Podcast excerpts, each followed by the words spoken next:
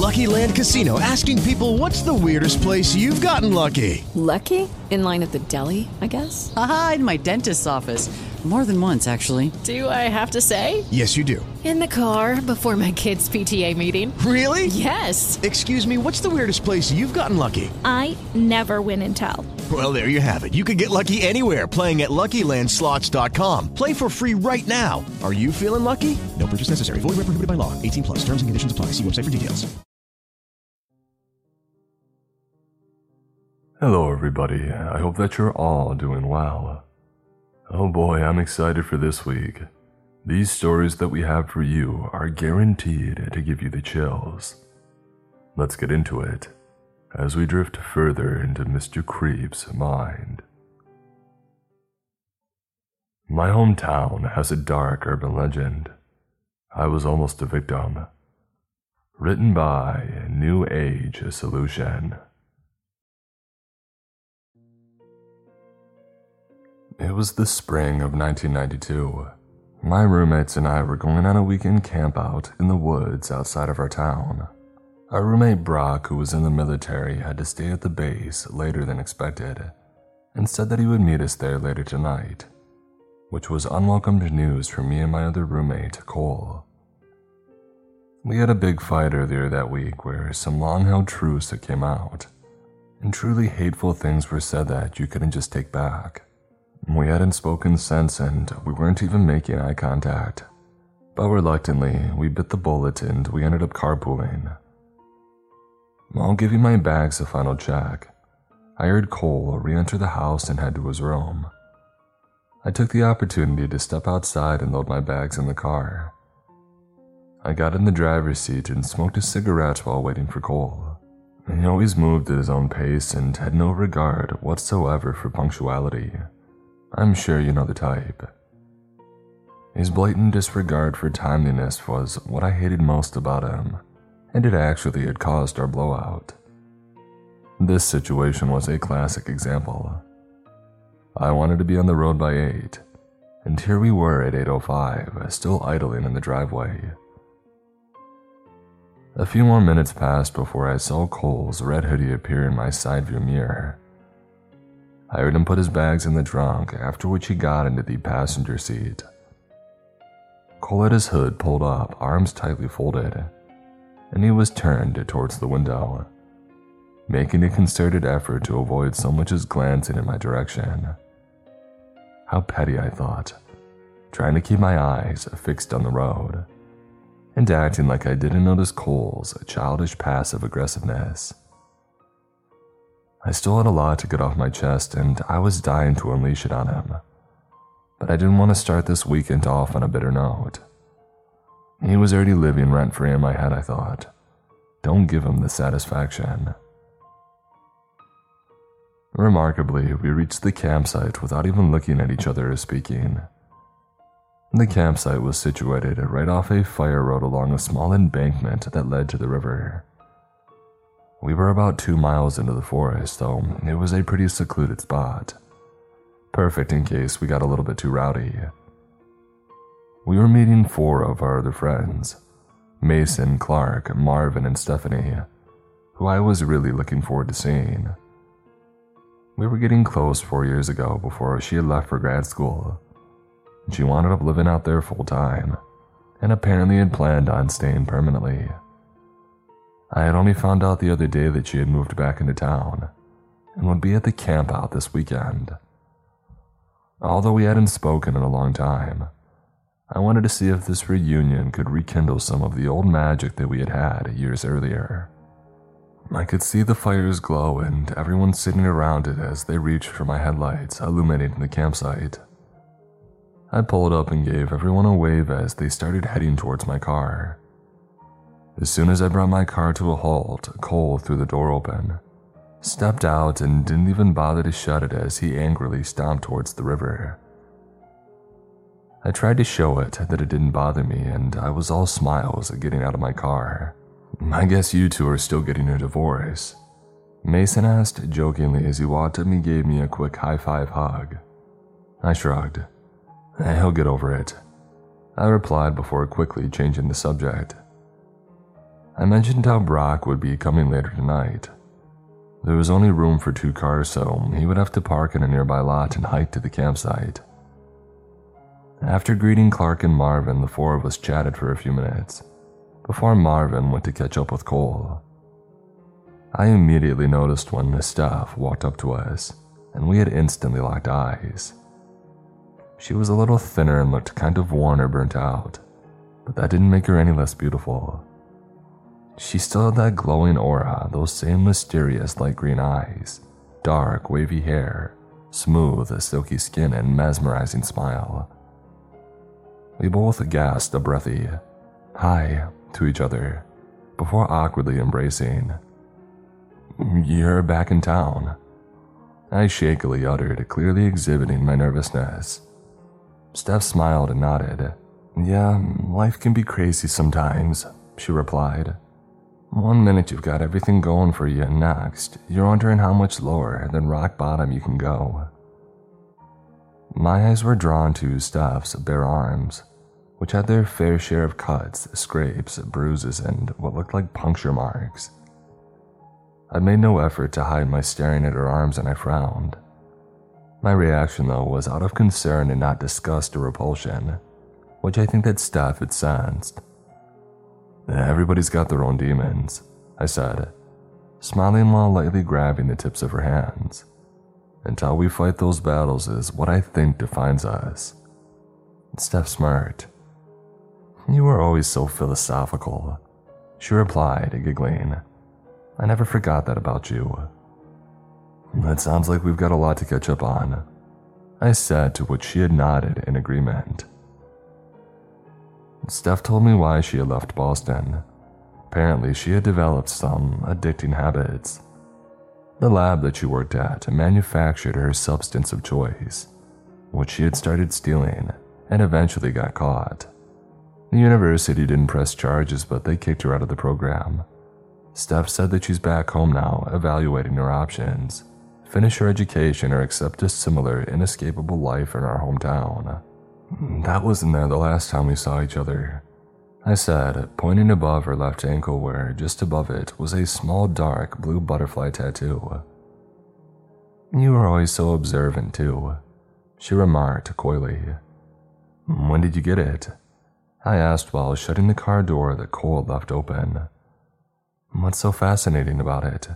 Steph quickly replied playfully.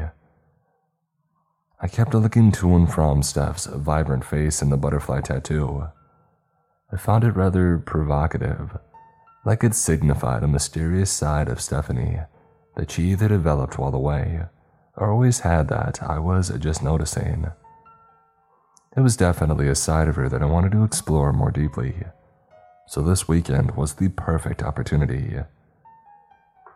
So you're not going to tell me? I asked half jokingly while opening the trunk of my car. And then Steph screamed.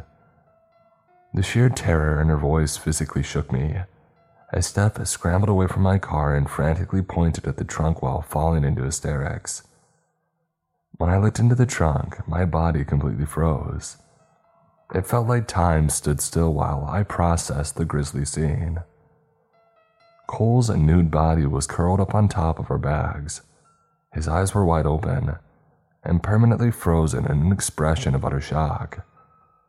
Cole's neck was completely mangled, from which blood was seeping and smeared across his limp body. In those first few seconds of seeing Cole's body, I was hit with a deeply unnerving revelation that made my stomach queasy and sent sharp chills down my spine. If this was Cole crammed in the trunk, I thought, then who was in the car with me driving up?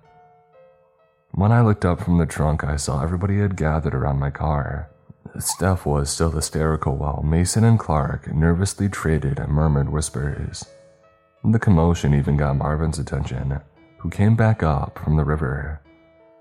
What the heck is this, Cooper? Marvin asked loudly upon seeing Cole's body. Cole's dead. What did you do to him? Marvin violently shook his hands while speaking, which made me notice something that he was holding black sweatpants and a red hoodie. The same clothes whoever rode up here with me was wearing. I said nothing at first, especially after sensing the suspicion in Marvin's voice. He looked completely frazzled and was in a very standoffish pose, like he was trying to keep his distance. Everybody else looked similar. I turned to Stephanie, who was backed up against a tree and sobbing uncontrollably. When our eyes met, the unfettered terror in her face led me to make an unsettling realization. It was me that they were all afraid of. They think that I did this to Cole. Wait, I said, slowly putting my hands up, which put everyone more on edge. You think that I actually did this to Cole? Why shouldn't we? Mason snapped back, who visibly displayed his sheathed knife. Given the circumstances, I knew the burden of proof was on me, and I had nothing to say that could absolve me on the spot. I lowered my hands and kept them at my sides after Mason withdrew his knife. Mason was also in the military, and although that he no longer served, I didn't doubt his capabilities with a blade. So, what are we gonna do? Marvin asked while slowly helping Steph back to her feet. Because there's someone else out there right now, so we have to do something quick. Let's do this, Mason said after a few seconds of silence as he turned to Clark. Why don't you take Steph into town and get help? Marv and I will stay here with Cooper. You know that I didn't do this to Cole, I blurted. Mason looked at me sharply as everybody else headed towards Clark's truck.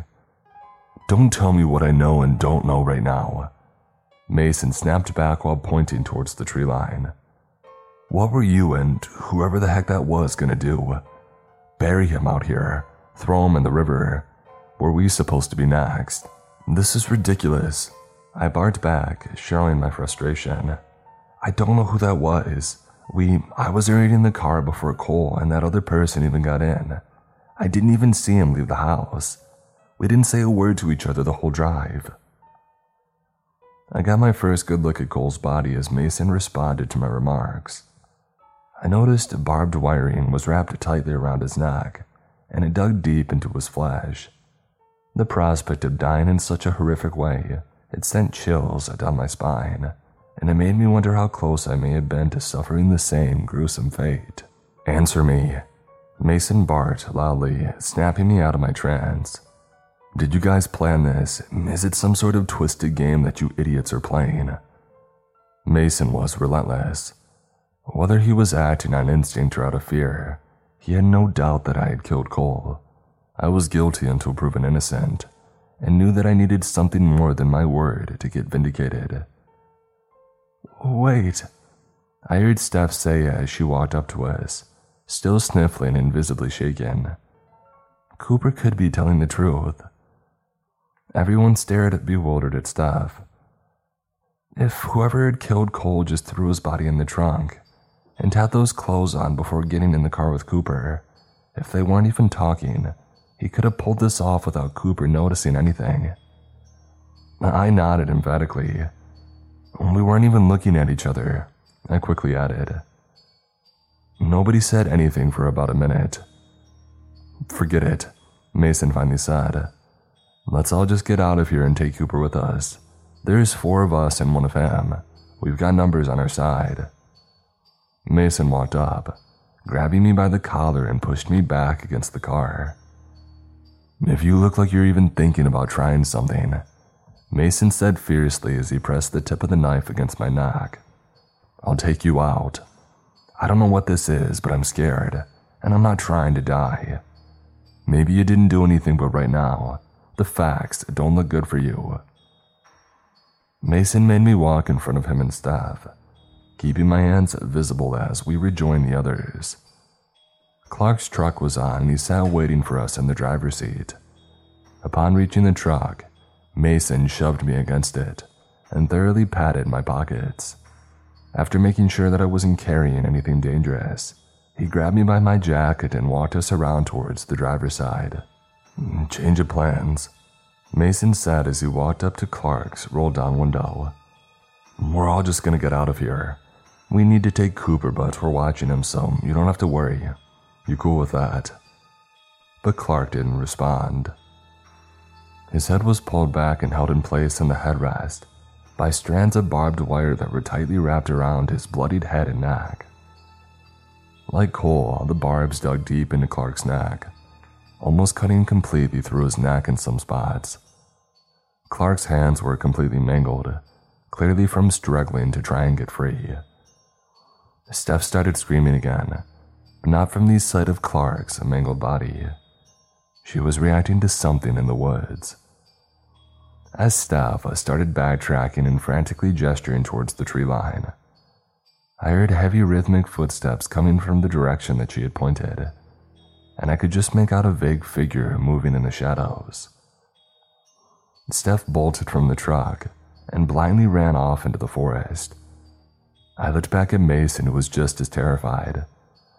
I nudged Mason to snap him out of his shock, who looked at me with a frenzied expression.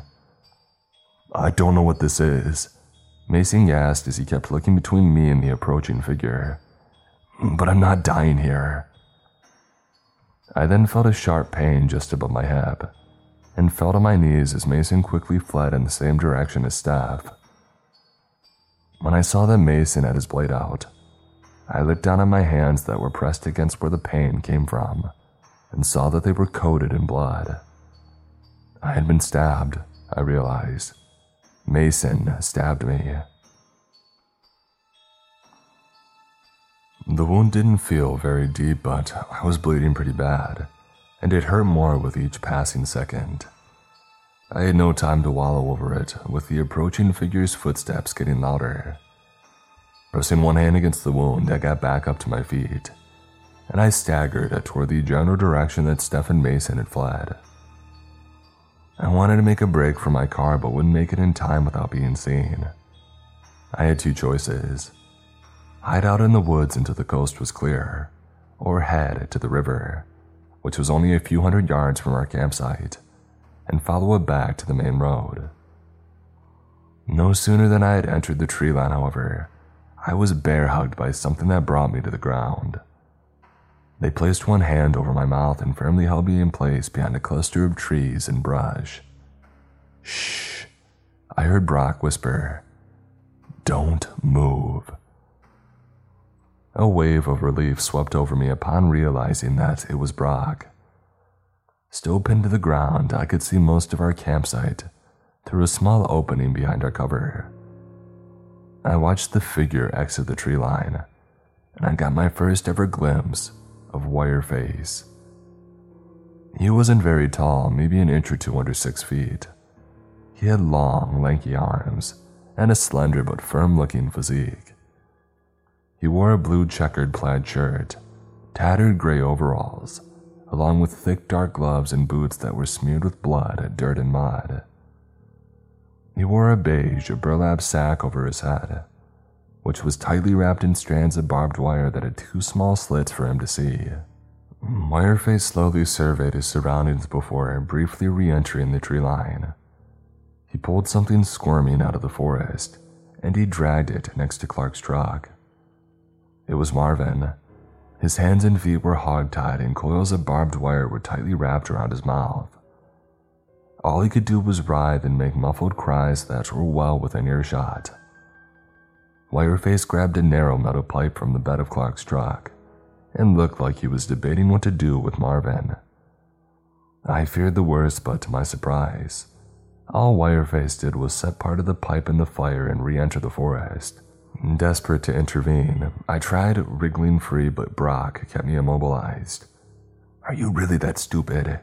He hissed in my ear. That's exactly what he wants us to do. He's using Marvin as bait. We can't just leave him. I quickly replied at a volume too loud for Brock's comfort, who clamped his hand over my mouth. Are you trying to get us killed? Brock snapped back. Stay quiet. It was a waiting game. I felt just as helpless as Marvin, who could only twist on the ground. I don't know how long we stayed hunkered down, but enough time had passed for me to notice that the fire had started dying. Who was that? I finally whispered to Brock, who soured at my ignorance. Oh, come on, you've heard the stories. Brock quietly replied. Wireface, you know, that's Wireface. My jaw dropped. As in Landry Danes?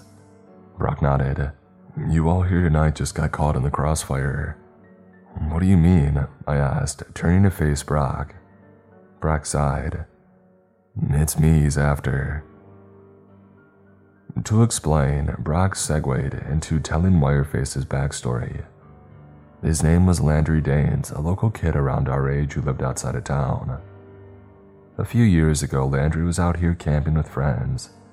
The details are sketchy, but he apparently got into some kind of scrum, during which he fell face first into the campfire. Nothing was ever proven, but there are whispers that Landry was deliberately tripped or pushed. Well, Landry survived, but was hideously disfigured, and he wore a burlap sack tied his face.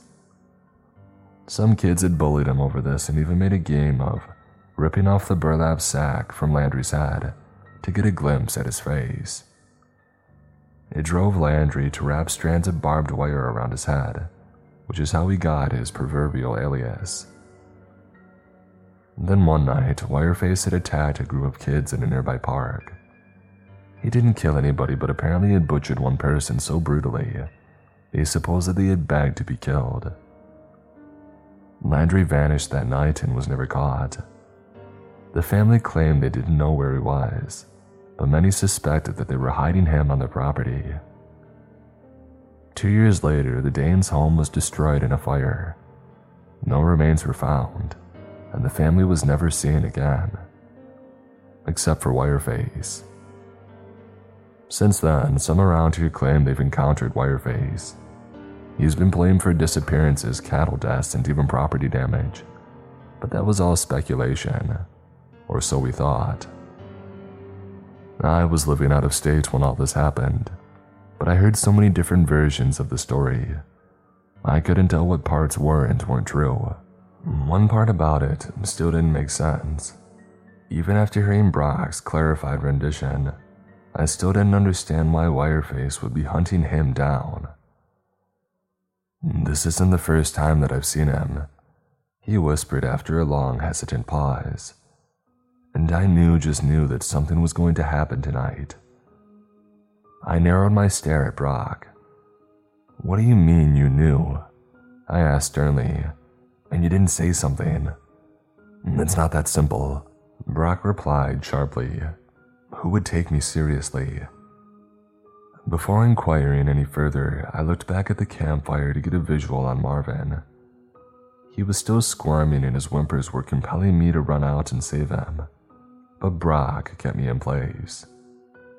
In retrospect, it's probably a good thing that he did because shortly after, Wireface had reappeared. Marvin started twisting and whimpering, but Wireface paid no mind and walked right past him to the campfire. He stared into the flames for a few moments before retrieving the metal pipe that he had previously placed in the fire. My stomach nodded when I saw the pipe's glowing red tip as Wireface turned towards Marvin. I made one last ditch effort to spring loose, but Brock kept me firmly in place. Just look away, Brock whispered. There's nothing that we can do for him. My view was partially obstructed, but I still watched as Wireface stood over Marvin and stuck the metal pipe's glowing red tip in his eye. A crackly, high pitched hiss rang out as Marvin began thrashing wildly, and he released a barrage of muffled, agonizing screams. Wireface was twisting the pipe in his hands as he slowly pushed it deeper into Marvin's ocular cavity, clearly trying to prolong his death and inflict the most pain possible. Come on, we gotta go now, Brock whispered as he pulled me away from watching the macabre scene. My truck's at the lot. We'll get there quicker if we follow the river. Steph and Mason are still out there. I replied, trying to ignore Marvin's muffled screams and pulsating pain that erupted from my stab wound when I began moving. I saw what Mason did to you, he replied. They think that you killed Cole. Do you trust them to trust you? I gave a weak nod as Brock started to pull me away and move deeper into the woods and with him poking around here, Brock continued. He'll get to us first before we find anyone. Let's just get help. Heck, maybe they wound up following the river too. I reluctantly went along with Brock, who did make some good points. Maybe I should just worry about getting to safety at this point, I thought. Why go out of my way trying to save someone's life who just moments earlier showed that he had no problem taking mine? These thoughts filled my head as we moved through the woods at a painstakingly slow pace. I guess in some ways that was good, because it kept the pain from my stab wound at ease. It felt like hours, but we finally heard the river's rushing water. I was eager to reach the riverbank, but Brock put a heavy hand on my shoulder. We're not out of the woods yet, Brock said quickly. Short distances can be deceiving. He pointed down a few feet in front of us where the moonlight shone on a strand of barbed wire tied between two trees, just a few inches above the ground. Had Brock not pointed it out, I surely would have tripped over it and fallen into a few more strands of barbed wiring that were set at varying heights in front of the tripwire. Before I could say anything, something grabbed Brock and spun him around, just as I had spotted its movement in the corner of my eye. It then got in between us and shoved me to the ground. I lay hunched over on my side, pressing my hand over the stab wound, but I was quickly turned onto my backside, and I saw the tip of Mason's blade just inches from my face. Mason, relax, Brock said quickly, walking up to him and placing a hand on Mason's outstretched arm holding the knife. He killed Cole. Mason replied, keeping his eyes fixed on me even while lowering his arm holding the knife. They gotta be in this together. No, Brock said softly. He just used him to get to us. Brock pulled Mason away, which gave me some time to get recollected and wait for the pain coming from my stab wound to subside.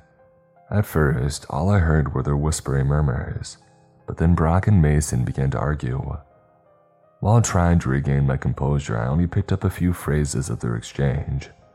Brock telling Mason that he didn't have to do that to me, and Mason saying something along the lines of he didn't know who to trust. While slowly sitting up, it was something that Mason said to Brock We're here because of you, that I found peculiar and caught my attention. I tried getting back on my feet when something struck the side of my head that sent a sharp, burning streak across the left side of my face.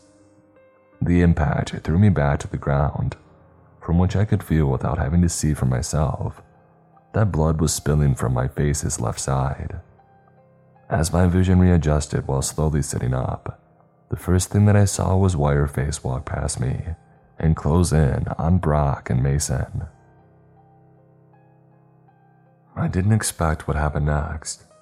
As soon as Brock saw Wireface closing in, he grabbed Mason by the collar and practically threw him towards Wireface in a single motion, before scurrying off into the woods. As he fled, Brock maniacally started screaming phrases like, Not me, and I'm not dying. Mason practically stumbled into Wireface, but tried pushing himself off him and took a blind swing.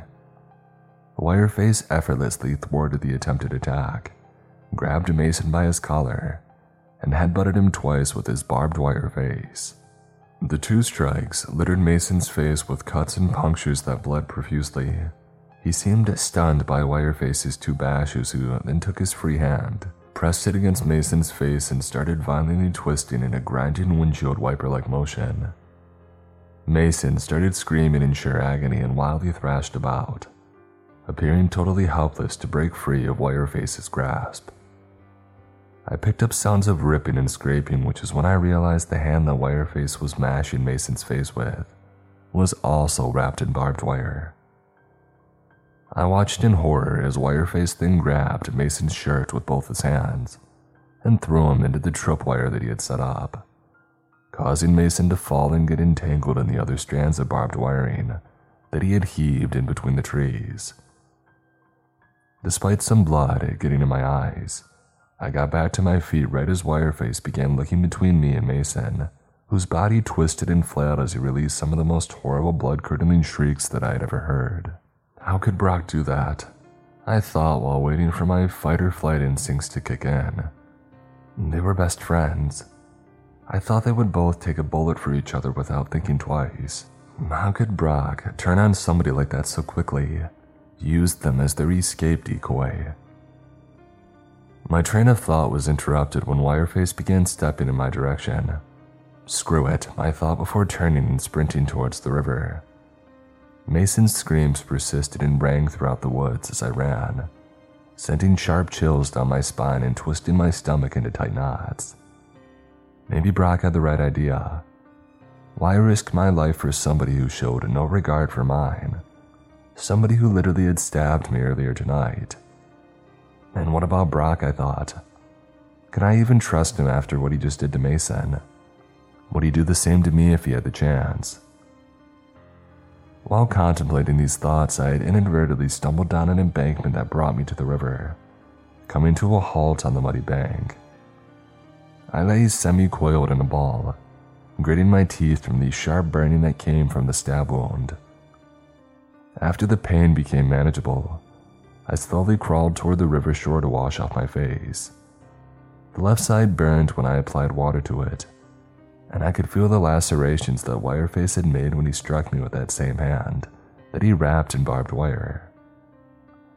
I was able to walk, but the pain coming from my wound every time I took a step or a deep breath was excruciating. I didn't see any footprints along the riverbank, making me wonder what became of Brock.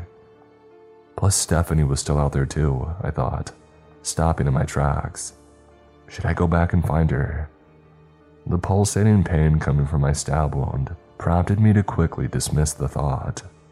It started to rain. A light drizzle quickly turned into an all out downpour.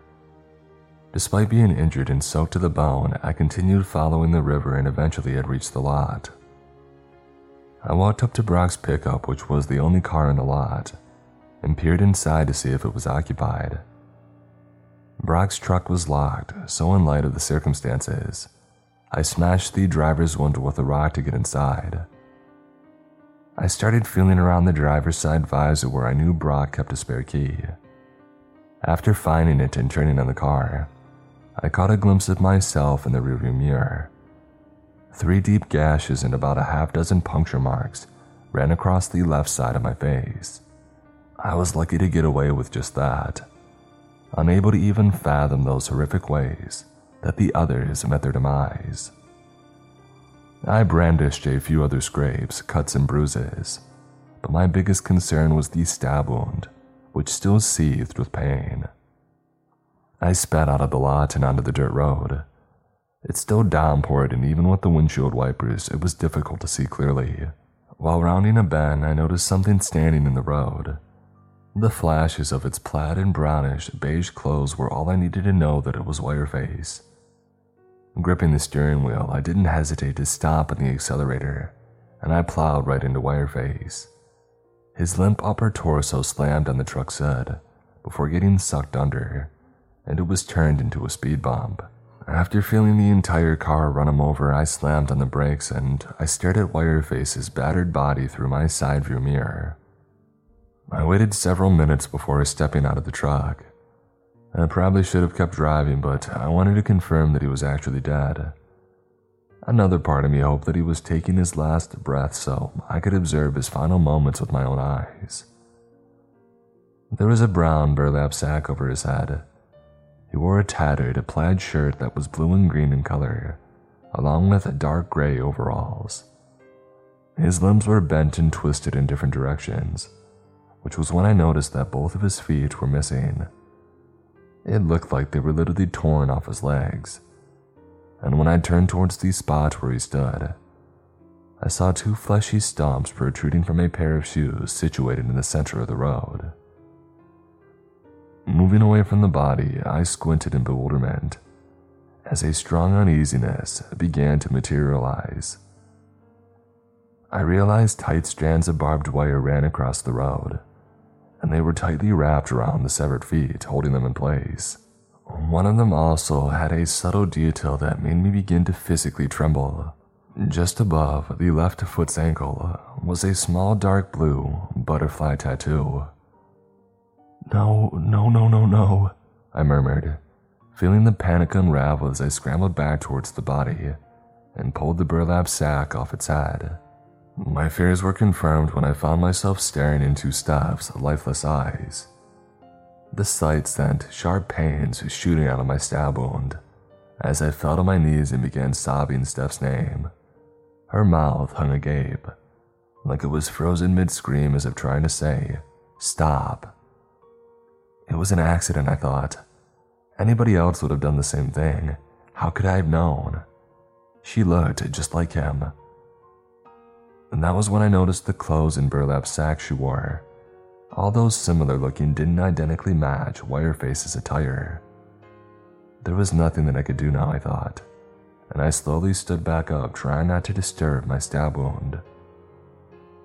I kissed my hand and was about to place it on Steph's forehead when I spotted something emerge from the tree line. Wireface.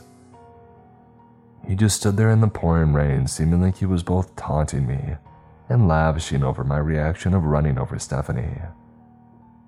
A knotty queasiness formed in my stomach, and before he had a chance to get any closer, I listened to my instincts and scrambled back into Brock's truck. I caught one last fleeting image of Wireface in the rearview mirror, who stood alongside the road, canting his head and watching as I sped away in the pouring rain. The rest of the night was a blur. My stab wound was apparently much worse than I thought. I lost a lot of blood and I had to be hospitalized. The police eventually cleared me as a suspect, but there were still a few in the force that weren't convinced. The police discovered four bodies and conducted a thorough sweep of the woods, but they found no trace of our attacker. It wasn't in the official report, but the bodies were supposedly found seated around the campfire, held in upright lifelike poses with an intricate entanglement of barbed wiring.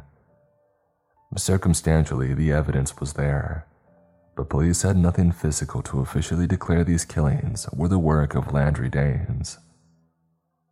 I want to say that this was my only encounter with Wireface. However, it's not where my story ends. Although I barely escaped being one of Wireface's first victims, it was unbeknownst to me that his reign of terror had only begun. Thank you to HelloFresh for sponsoring this week's episode of Creepscast. Looking for an easy way to eat well and save money this year? Cut back on expensive takeouts and delivery and get started with HelloFresh. You'll love how fast, easy, and affordable it is to whip up a restaurant quality meal right in your own kitchen. With over 35 weekly recipes, they have the options that you're looking for to help you achieve your goals this year. Choose a calorie smart and carb smart recipes, or even customize select meals so they are exactly how you like them. One of my recent go to meals has been the yogurt marinated chicken with garlic sauce. The couscous on the side was amazing and it took me less than 10 minutes of prep. I highly recommend trying this one out if you haven't already. Not only does HelloFresh let you save time, but it also helps you save money HelloFresh is cheaper than grocery shopping and 25% less expensive than takeout. Additionally, Green Chef is now owned by HelloFresh and with a wider array of meal plans to choose from, there's something for everyone. Go to HelloFresh.com slash MrCreeps21 and use code MrCreeps21 for 21 free meals plus free shipping. Again, that's HelloFresh.com slash MrCreeps21 and use code MrCreeps21 for 21 free meals plus free shipping. Thanks again to HelloFresh, America's number one meal kit. I work in tech support, and you will never believe the footage we found on an old laptop. Written by Genuinely Graham and Papa Mishka89. I can't believe Kieran made us come in today. I clicked my tongue, carelessly brushing my hand over a stack of last week's laptops, nearly sending the top one flying off the counter. As if we have nothing better to do on a Saturday afternoon. Petrov grunted with what I could only assume was agreement, keeping his eyes glued to a scantily clad woman, crossing and uncrossing her legs on the desktop of the latest plum book. I pursed my lips, Weren't plum books supposed to be like virus proof? This looked like a multi parasitic virus, too, with a flash mob of tasteless gifs dancing across the screen. Looks pretty bad, I sighed, nodding in his direction. That one alone will take ages to fix. We'll be stuck here for hours. Petrov winced slightly before turning to look at me. A hint of rouge had traveled up his collar and his eyes were darting wildly across my face, the way they always did when our gazes met. I put on my most convincing smile. Petrov was a nice guy, truly. Shy, modest, and a little unorthodox, but kind nonetheless. I've gotten to know him quite a bit since I had started working here last spring. We've gone out for drinks a few times, as friends, during which he let it slip about his love for rock balancing and noodling. My parents own a lake house down south. He said right after he had clarified that noodling wasn't a culinary skill. It's nice there in the summer. Maybe you and I could go sometime. When we're not working, that is. That had been my cue to turn red as I racked my brain for a good enough excuse. I wasn't declining because we were coworkers. No. I generally wasn't too bothered about corporate rules. It was just, well, Petrov really wasn't my type. I ended up telling him that my entire summer was already booked up. It was my best attempt at sparing his feelings, which were ruthlessly seeping into his cheeks and even the tips of his ears.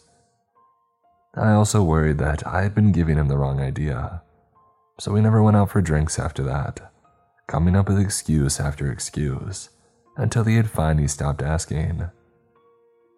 Perhaps the other ones will be easier, he uttered, clearing his throat twice. Why don't you check the box? I squinted at it, an overwhelming sense of disdain bubbling up in my chest. Lauren and Mildred were no doubt at the spa by now, probably in the process of comparing two identical colors of nail varnish for their pedicures. Probably laughing about how I was stuck at work on the weekend. Probably.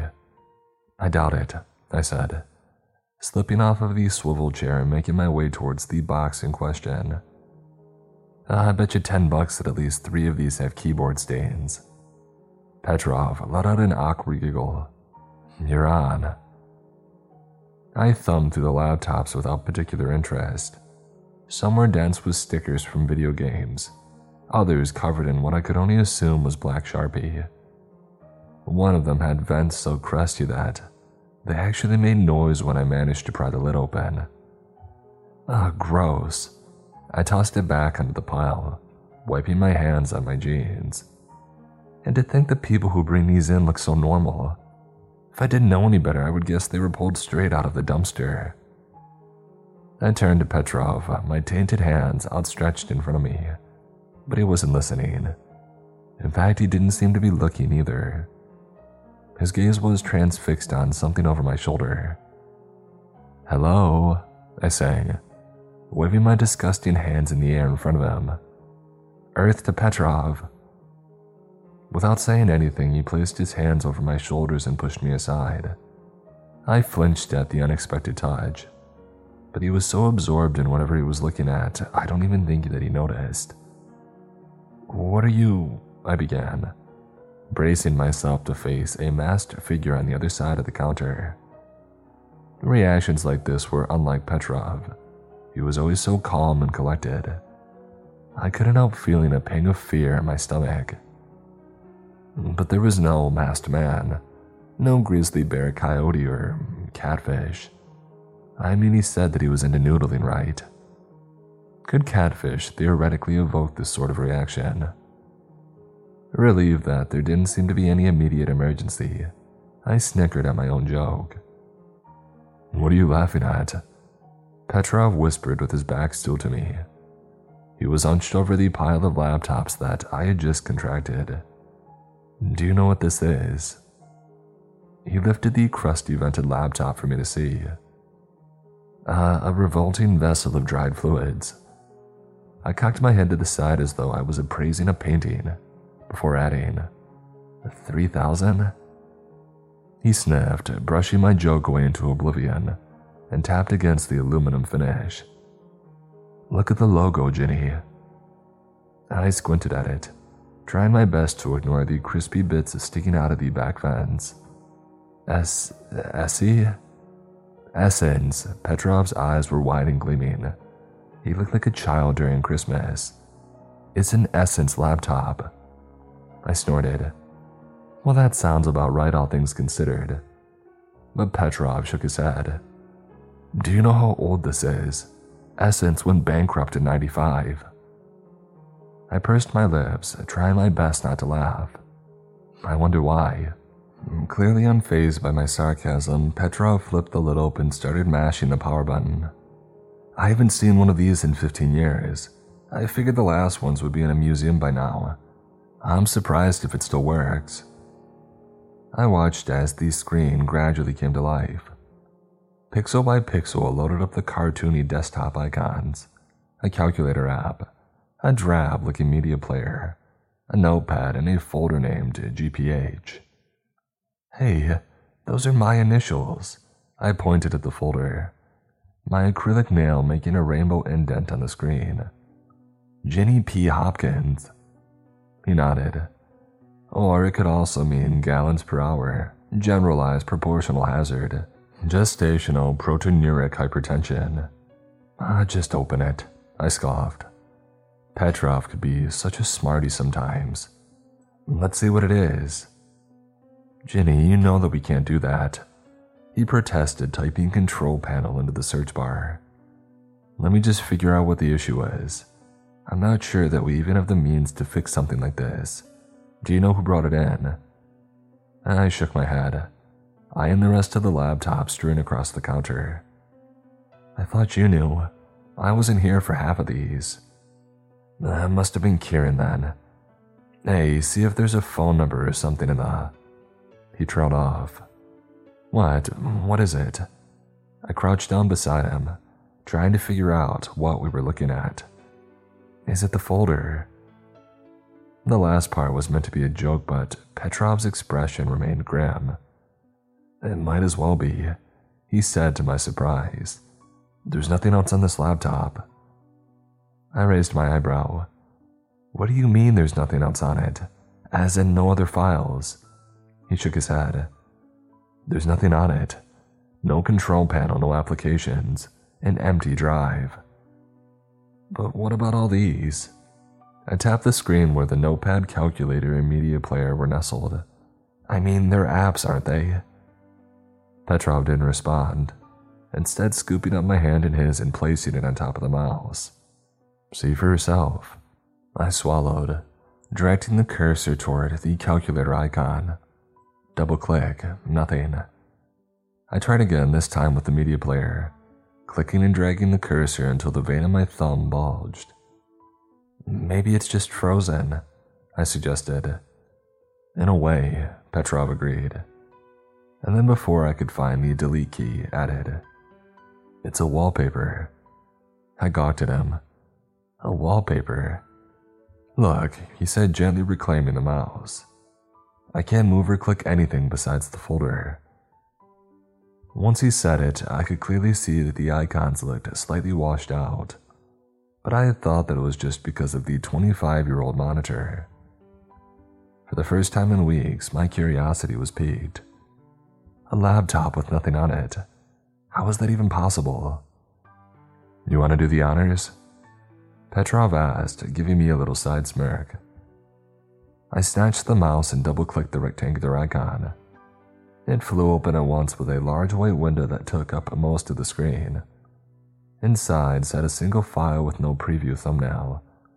It was named gph.avi. Petrov and I exchanged glances. It's a video, I said stupidly. It is, he agreed. Do you want to watch it?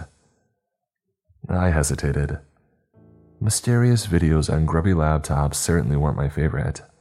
Heck, I never even chanced any videos on social media, always fearing the worst. If it was concealed behind an opaque cover, it probably wasn't for me.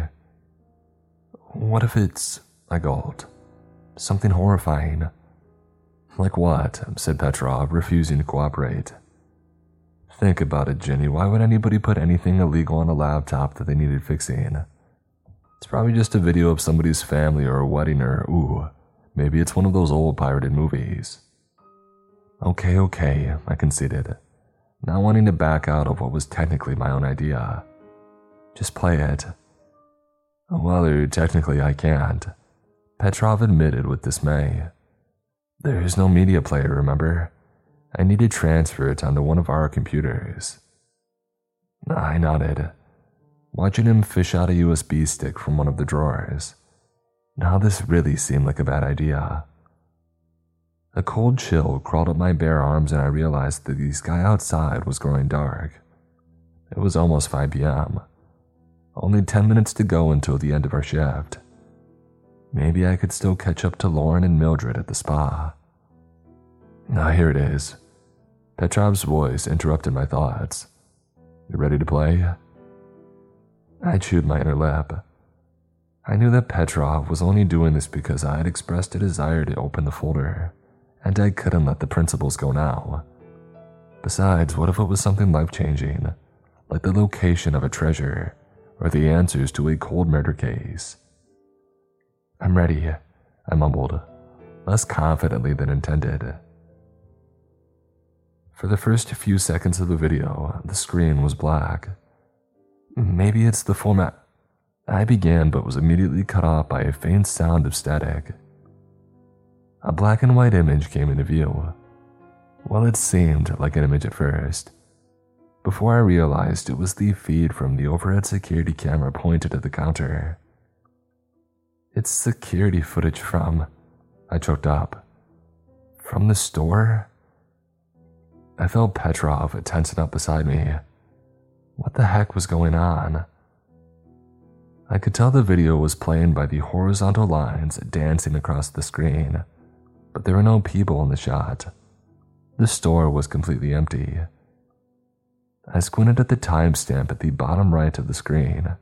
December 3rd, 2022. Saturday, 146. Petrov must have had the same idea because, before I could even open my mouth, he whispered, It's from yesterday? Last night, to be precise. The footage was shrouded in darkness, and the digital clock at the bottom indicated that no one had set foot into the store for at least seven hours. What? My mouth was dry. Why would. How can last night's footage be on that laptop? It was supposed to be a question, but Petrov didn't answer. He was leaning forward now, expecting some invisible speck on the screen. What? Hmm. What is it? I demanded, leaning in closer to see. He pointed to the wall adjacent to the counter. Look at that. I inched closer. What? I don't see it.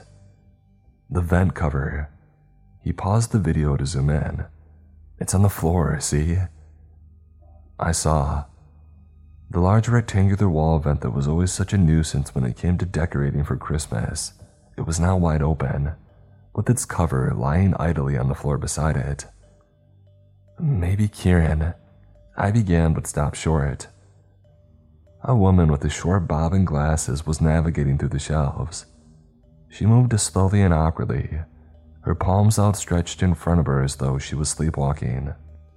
I heard Petrov draw on a whistling breath next to me and my stomach lurched. Is that you? He whispered, his voice laced with something I couldn't tell what. Sweat was pooling under my arms and a lump rising in my throat. No, it's. I croaked. It couldn't be. We watched in stunned silence as the woman made her way to the counter and disappeared into the vent pulling the grate cover back into place behind her, and then the screen went black. I.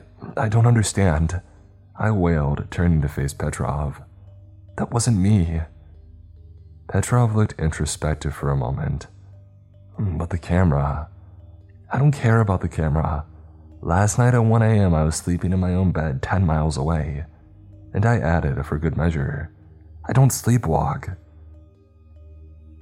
Silence descended upon us again, and I found myself growing restless and uncomfortable. It was exactly 5 p.m. now and time to go home. The sky outside was bluish black and a low rumbling in the distance was foreshadowing rain. But Petrov didn't move. Well, if it wasn't you, he said slowly as if considering every word, then we must have had an intruder in the store. Or maybe, I suggested, Kieran had hired somebody to. To what? Sleepwalk in her pajamas around the vents at midnight. The corners of his mouth twitched, but his expression remained shrouded. You ever wonder what's down there? Where? In the vents. Plenty of space for a person, maybe even two. It's gotta lead somewhere, right? I didn't even know that you could go in there. What the heck, Petrov, you're freaking me out. Let's just go home. He contemplated for a moment. Maybe just a quick little peek. I stared at him. You want to go into the vents right now? Yeah, why not? The shift's over, doors are closed. Might as well do some exploring. I bit my lip.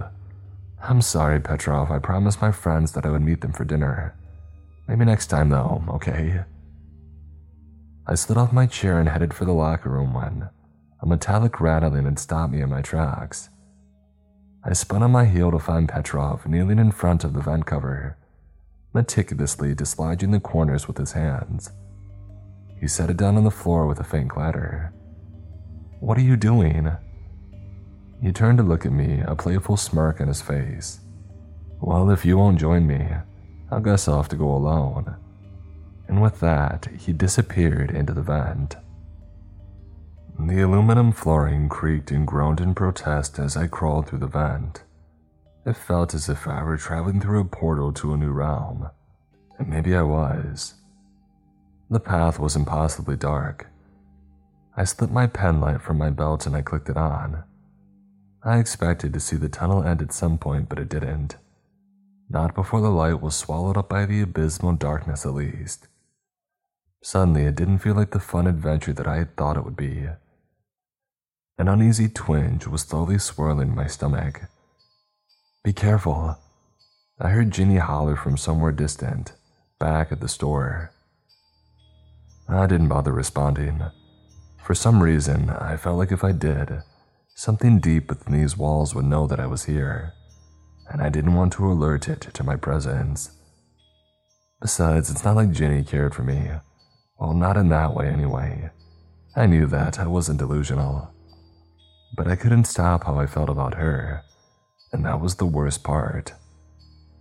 Crap, I should be at the end by now. I had traveled a few hundred feet at least. Logic would say that I would be in the rear parking lot by now. This didn't make any sense at all. Just as I was starting to flirt with the idea of somehow spinning around and making my way back, it felt like the floor had been taken out from under me. My guts launched up into my throat as I dropped several feet before sprawling across beige carpet. What the heck? I muttered as I struggled to my feet. Wow. I stood awestruck with my mouth agape. I couldn't even comprehend what this place was. This room. It was enormous like a parking garage, but every single surface except for the can lights were covered in beige carpet. Carpeted beams lurched upwards to a 15 foot tall ceiling. It was warm and cozy, but so very empty and vast. How was this possible? Where was I?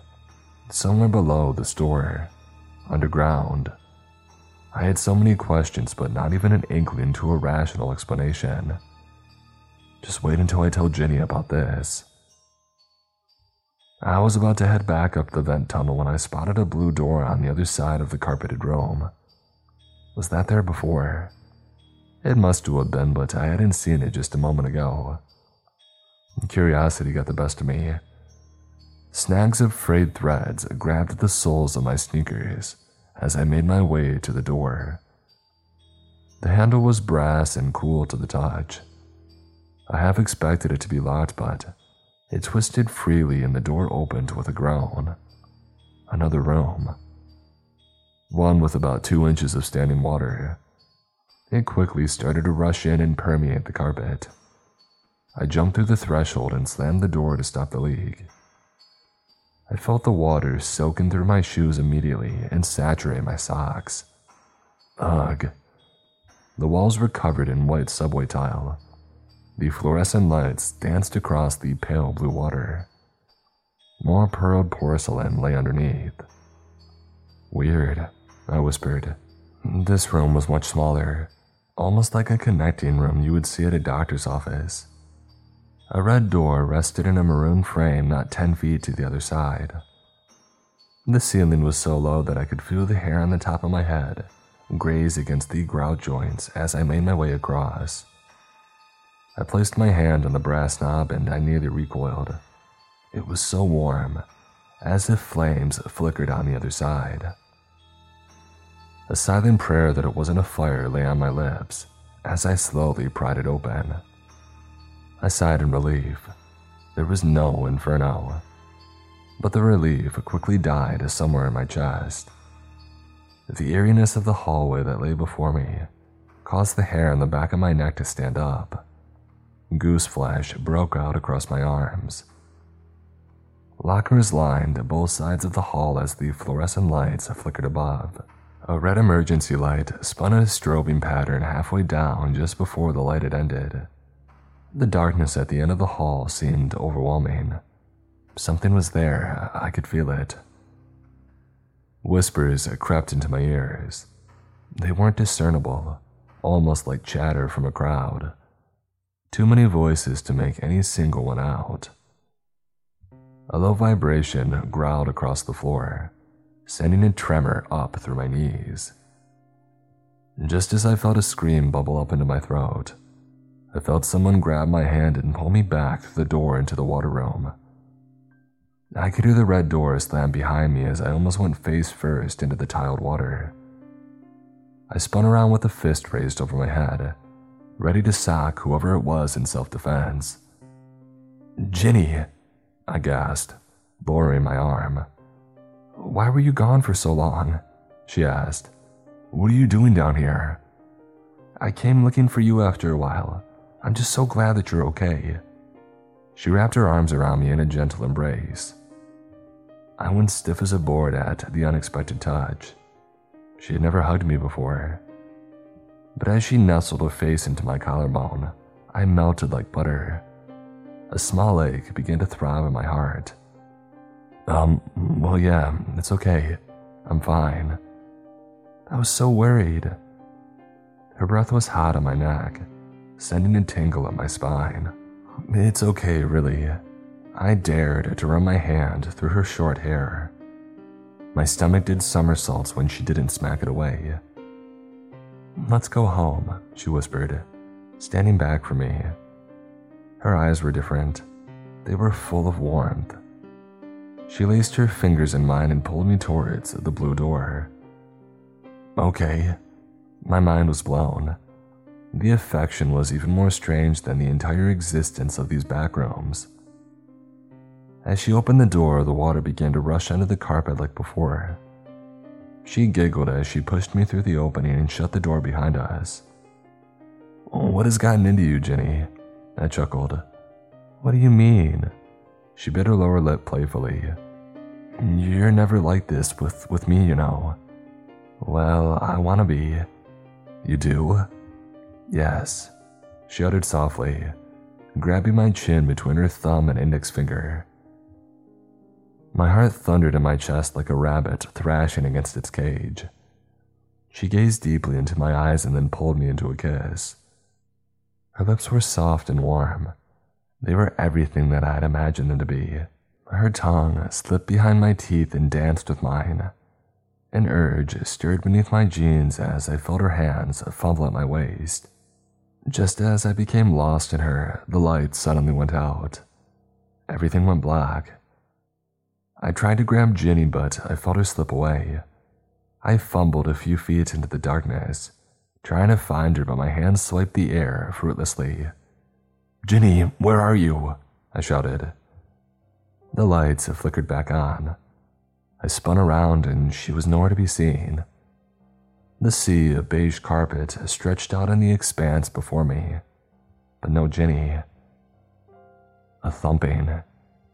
It sounded like someone was traveling through the vent at the edge of the room, the one that led back to the store. She must have gotten freaked out when the lights went out and booked it back to the tunnel. I sprinted over to the opening. Ginny, wait for me. I clambered up through the vertical section and pulled myself through until I was on my hands and knees once again. Ginny! I called, but to no reply. I fumbled through the tunnel as fast as I could. Pain radiated from deep within my kneecaps, but I pressed on. After a few minutes, I could see the light of the store shine through the darkness. I went even faster, half afraid and half dying to be back in her arms. Even through the absolute insanity of the backrooms, all I could think about was her. It was finally our time. I spilled out into the store. Ginny, I hollered. Petrov, what's going on? I gasped as he came flying out of the vent nearly knocking down a nearby shelf of Bluetooth accessories. Are you alright? He certainly didn't look alright. His blonde hair was disheveled and his forehead was slick with sweat. Why was he running? I'm fine, I'm fine, Petrov panted. Are you okay? Why did you run off like that? Did you see something? I raised my eyebrow at the barrage of questions. What are you talking about? I just went to the locker room to get my stuff. I raised the umbrella that I was clutching to illustrate my point. What was his problem? But he stared at me as though I was the crazy one. No, before that, in the carpet room. What carpet room, Petrov? What did you find in there? He was trembling, although the temperature in the store was about 78 degrees. It doesn't matter. I'm just happy that. He reached out and caught my hand in his, pulling my body towards them. My stomach lurched as I remembered that I had left my pepper spray in my jogging jersey this morning. What the heck are you doing? I demanded, in the most self assured tone that I could muster. Hesitation flashed in his eyes, and I took the opportunity to snatch my hand away. But, he stuttered, but what about our kiss? Second thought, perhaps pepper spray wouldn't have been enough anyway. Petrov had obviously gone crazy. Petrov, I began, taking a deep breath in hopes that it would alleviate the lump of disdain rising in my throat. Sit down. Let's talk about this. As he perched on one of these swivel chairs at the counter, I fumbled in my handbag, pulling out a worn out looking water bottle. He shook his head at it why are you doing this, Ginny? I promise that I won't be upset if you just tell me why you ran away. If it got too much for you, I understand. We can take it slow. Just please. Petrov made a defeated gesture with his hands. I leaned on the countertop, wondering if he had really lost it. Perhaps calling the authorities wouldn't be the worst idea. I mean, who? Can you tell me the truth?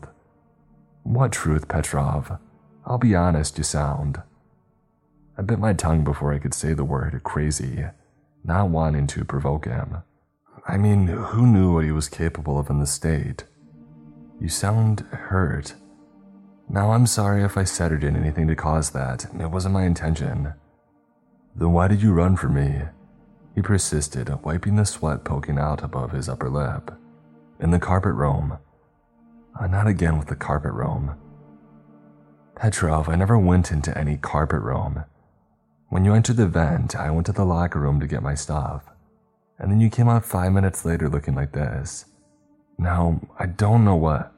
You didn't. He swallowed, his eyes darting across the room. Follow me. No, I cried with a little too much enthusiasm.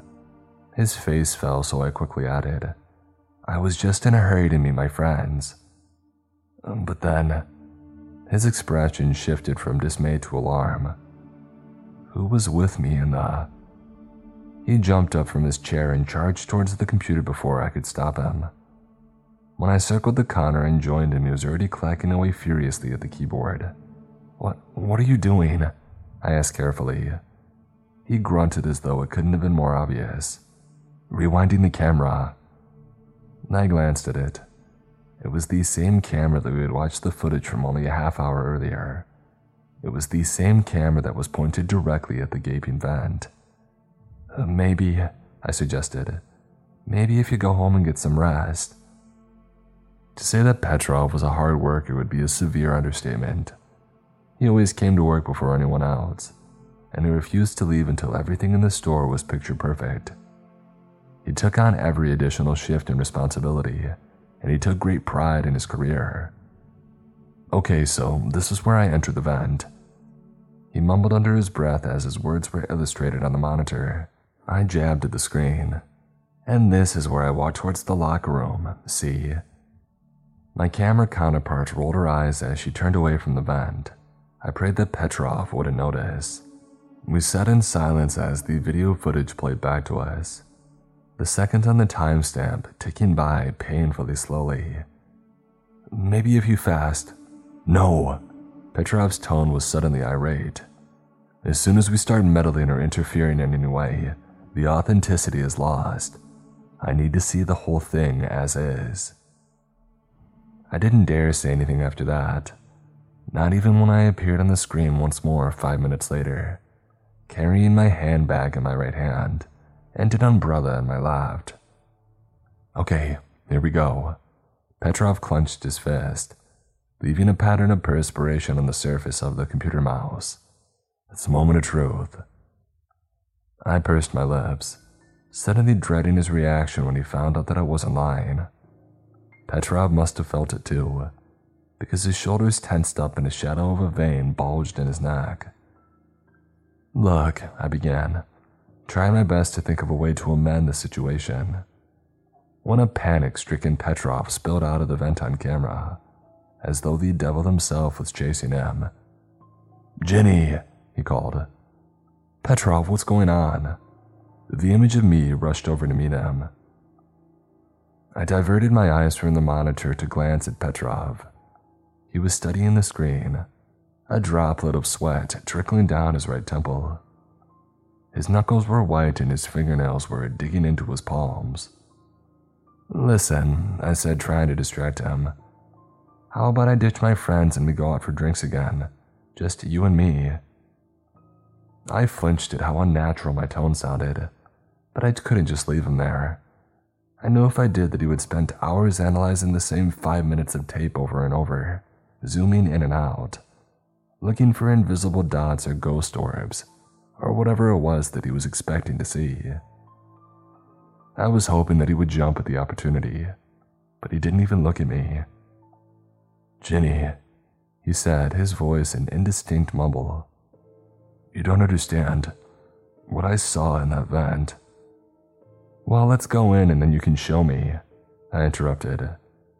I was certain that whatever it was, it was simply the product of Petrov's wary mind in solitude. It wouldn't happen again, I was sure of it. He turned to face me, his eyes wide. We can't do that. Why not? I almost wanted to laugh, but felt like that'd be disrespectful. For a moment, he looked like he was grappling with thought. Because, because I wouldn't put you in danger like that, Ginny. The agitation in his eyes melted away, and for a moment I caught a glimpse of tenderness in his gaze. It sent a shiver down my spine, which I shook off quickly. I needed to get out of here before it, whatever it was, got to me too. It was Petrov, for God's sake. Okay, well, then how about those drinks? I clasped my hands with an audible pop hoping that it would snap me out of this new feeling that I didn't care for. Shall we go? We can talk more about it on the way. Petrov sighed. It was blatantly obvious that he wanted to go, but he was conflicted in his priorities. The video now depicted us talking over the counter facing one another. I had proved my point. Let me just turn this off, he said, unclenching his fists and reaching for the mouse. Can you close up the vent? But before I could even take a single step, the video feed stopped me in my tracks. Out of the corner of my eye, I could see Petrov was frozen too. Something was making its way out of the open vent. We had been talking too much at the counter to notice it. It was alien, with sharp looking limbs and long fingers, reaching all the way down to its knees.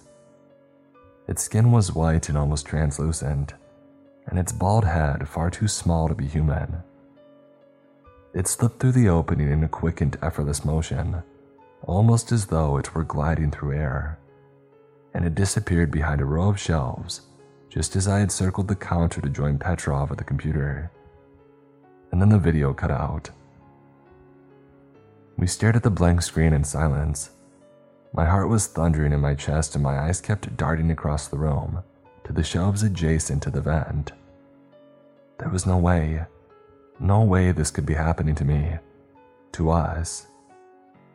For the first time in my life, I clutched Petrov's hand. Five minutes ago, I would have given anything to have Ginny's hand in mine again, but now I hardly noticed it. Fear crept up the nape of my neck and choked off all higher brain function. Flight was all that was left. Door, now, run. It was all that I could muster as I yanked Ginny in the direction of the storefront. Petrov, slow down. I heard a yell behind me, but I couldn't. My legs bound like a deer for the exit. Her footfall smacked loudly behind me, desperate to keep up. Just as we had rounded the corner to the double doors, I felt her palm rip away from my own. A scream cut through the store as I hit the brakes on my heels. I tried to spin around too fast, and my body slipped out over my knees and I landed harshly on my shoulder. I looked up just in time to catch a glimpse of it carrying Ginny off in the other direction. No, stop! I screeched, scrambling back to my feet. I chased after them, but it was so fast. I had never seen anything move like it before. She seemed to be weightless in its arms. As I rounded the shelves, I got one glimpse of the terror on Ginny's face as she was sucked into the vent with the creature. A silent scream plastered among a tapestry of freckles. Ginny! I cried, but it was too late. She was gone. I leapt through the vent after them, my mind was numb with static as I pounded my hands and knees through the aluminum portal to the back rooms. Only after I had felt like I had been traveling entirely too long did I reach the pitfall. My stomach flipped in my abdomen as I fell to the ground. The air was knocked from my lungs as I clashed against the stone floor. I gasped for breath as I rolled to my side. This wasn't the carpet room. What the heck? I was on a platform that was made from a stone slab. It floated amongst other slabs inside of a large bog. The water was a greenish hue and clumps of moss floated by lazily in a gentle current. I looked up to ensure the vent was above me. The metal opening hung in the sky and disappeared into a fog just above it. How was this possible? A slamming sound pulled me from my wonderment. A golden door lay six slabs away, its frame somehow suspended in the fog. Ginny! I shouted as I quickly leapt from one slab to the other, but careful enough not to slip into the murky waters below. I grabbed a hold of the golden knob and threw the door open outward. Water rushed around my feet in a stream. The room was a huge bathroom, one that you would see in an airport but about a hundred times larger. I hopped through the threshold but didn't bother closing the door. What the heck is with the water? I grumbled. It was almost up to my calf. Row after row of stalls lined the walls. The partition hung open where I could see the toilets were overflowing. The very last stall on the left wasn't a stall at all, but a green door. I thrashed through the water. This door had an inward swing, causing the water to throw it open, smacking it against the adjacent wall. I spilled through into the next room and struggled to close it. It took all of my strength to push it back into the frame until the latch had clicked. Petrov? I spun around. Ginny. My mouth fell open. There were two of them identical. Oh my god, Petrov. One of them ran to me and wrapped her arms around me. Instinctively, I almost pulled her in closer, but I pushed her away instead. What the heck is going on? I motioned my hand back and forth between them. She's not me, I'm the real Ginny. The one that had embraced me pleaded with eyes full of tears. Petrov, listen, she is not the real Ginny. I woke up in this church after that thing brought me through the vent. The other Ginny put up her hands to show innocence. She's a liar, it's me. I woke up in here. The other cried. Okay, both of you shut it for a second. I need to think. I took a moment to look around for the first time since I had entered the room. It was a large cathedral with rows of pews and stained glass windows. A shudder traveled down my spine at the reminiscence of a Catholic school. I looked back at the two of them. They both seemed genuinely grim with fear. Listen, Petrov. The one that hugged me before now reached out for my hand. She laced her fingers in mine and gazed up at me with pleading eyes. This one is very touchy, I thought. Ginny had never been that way. Not towards me, not until, well, the carpet roam. I pulled my hand away. Petrov, her lips trembled. I looked to the other Ginny and held out my hand.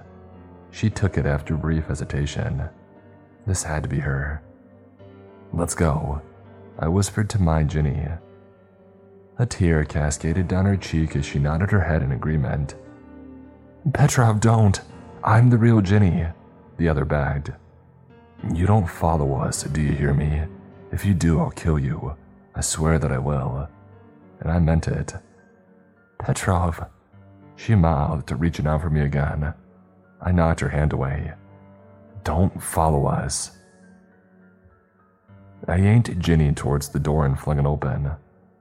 Water rushed in as before, and we had to press our bodies against the frame to fart our way into the overgrown restroom. The water was so much higher now, up to our waists.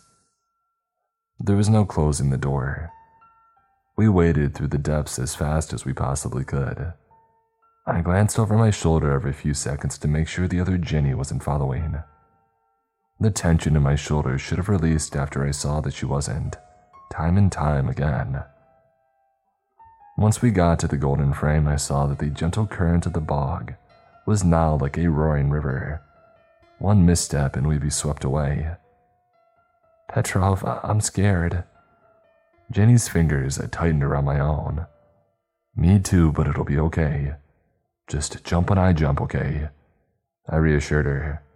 She shook her head in agreement. We timed out the jumps perfectly from slab to slab, careful not to plunge into the certain death of the stream. Okay, you go up first, I'll give you a boost. She nodded again as I grabbed her waist to help her hop into the vent. I pushed onto the soles of her shoes to help her clear into the horizontal portion of the tunnel. I looked back once more. The other one hadn't followed. I let out a sigh of relief and pulled myself through the opening. After a few minutes, we were back in the store. Ginny helped me pull the nearest shelf over to the vent to barricade the portal. Once we were safe, she broke down in tears and heaving sobs. I wrapped my arms around her and she didn't pull away. She melted against me, weeping into my chest. It's okay, it's okay. I ran my hand over her wet hair. Exhaustion seeped through every bone in my body. Petrov, she whispered. Yes? Thank you. She pulled back. Her eyes were bloodshot from the tears, but she leaned up and kissed my cheek. Can I stay with you tonight? Um, yeah, of course, I stammered. I just don't want to be alone after everything. Sure, yeah, that would be great. We started to walk out of the store before Ginny stopped at the help desk. She grabbed a pen and started furiously scribbling out a note. When she was done, she held it up to me. Kieran, it's been real, but Petrov and I quit. Sorry. Ginny, I held out a thumbs up and chuckled weakly. We made our way to the parking lot. Ginny pulled herself close to me, and I just figured she was shook up from everything. I mean, I was too. Once we were to the car, she paused and turned to me. Her eyes searched mine, and I felt my heart skip a beat. She kissed me. She kissed me long and hard. Let's go home, she smiled. I opened the door to my Volkswagen and helped her into the seat. On the way around to the driver's side, I had just the faintest sensation of doubt, but I pushed it down deep inside. She seemed like the real Ginny to me, and that's all that mattered. Maybe we could finally be together after all.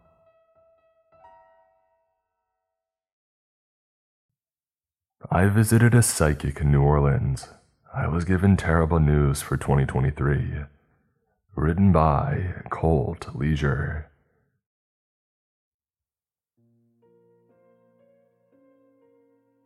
Have you ever felt an overwhelming sense of apathy toward everything?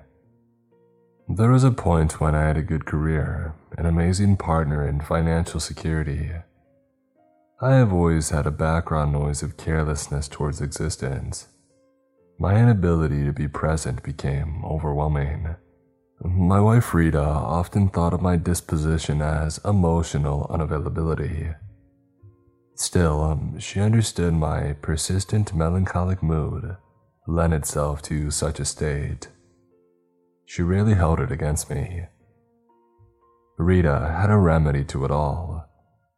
She was the first to present the idea of us going on vacation to New Orleans.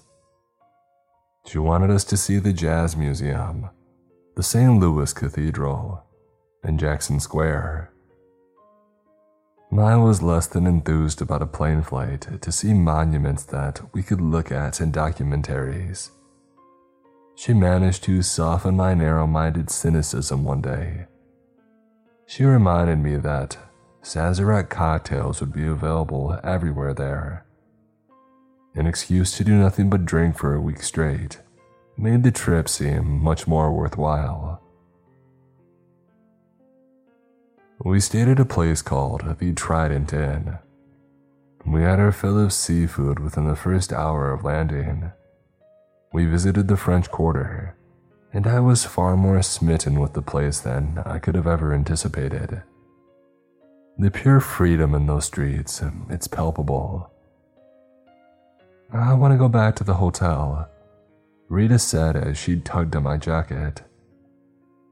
I gave her cash for a cab and told her how I saw a few lined up three streets back. You can't be serious, she said. Let's go together now. I'm cooped up all day in my job.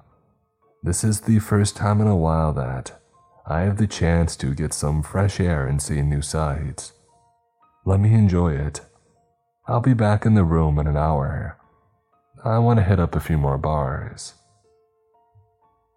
She agreed with reluctance and walked away, following the directions that I had given her. I wandered down the leaf strewn streets lined with Creole and Greek revival style buildings. I found a small entrance at the bottom of a flight of stone steps in an alleyway. The threshold was luminescent. I entered it a small crowd of people holding highball glasses commiserated. They looked at me with a bit of apprehension, a stranger in their domain. The interior had the scent of pumpkin candle wax. The place looked like a 1920s speakeasy. Advertisements on the counters were of vintage products. Pictures on the wall were of the swing era. The telephones in the corners were gold laden and had a mechanical dial. I sat down. A bow tied and mustached bartender greeted me. I ordered an old fashioned whiskey. I looked around between sips and saw a booth that stood out amongst the others. A neon sign which said, Psychic in bold letters faced me. I decided to pay for what I presumed was a theatrical parlor trick. I got comfortable in a chair across from her. I had never done this before, but the liquor made me feel a little loose. How much for a reading? She gave me an estimate of $50. I left my bills on the table and she took them. The act of divination she performed next it took me by surprise. She pulled out a piece of what I realized was animal bone. She brought out a small oil bowl and lit its surface on fire.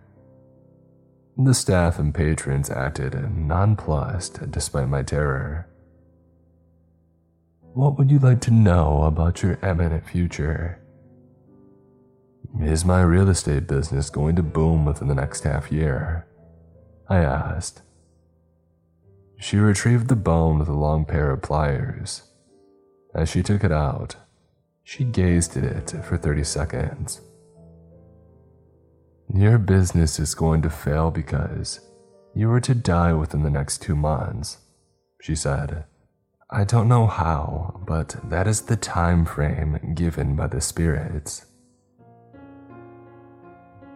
I tried to tell myself that the woman was more than likely just a con artist, a smoke and mirrors touring road magician.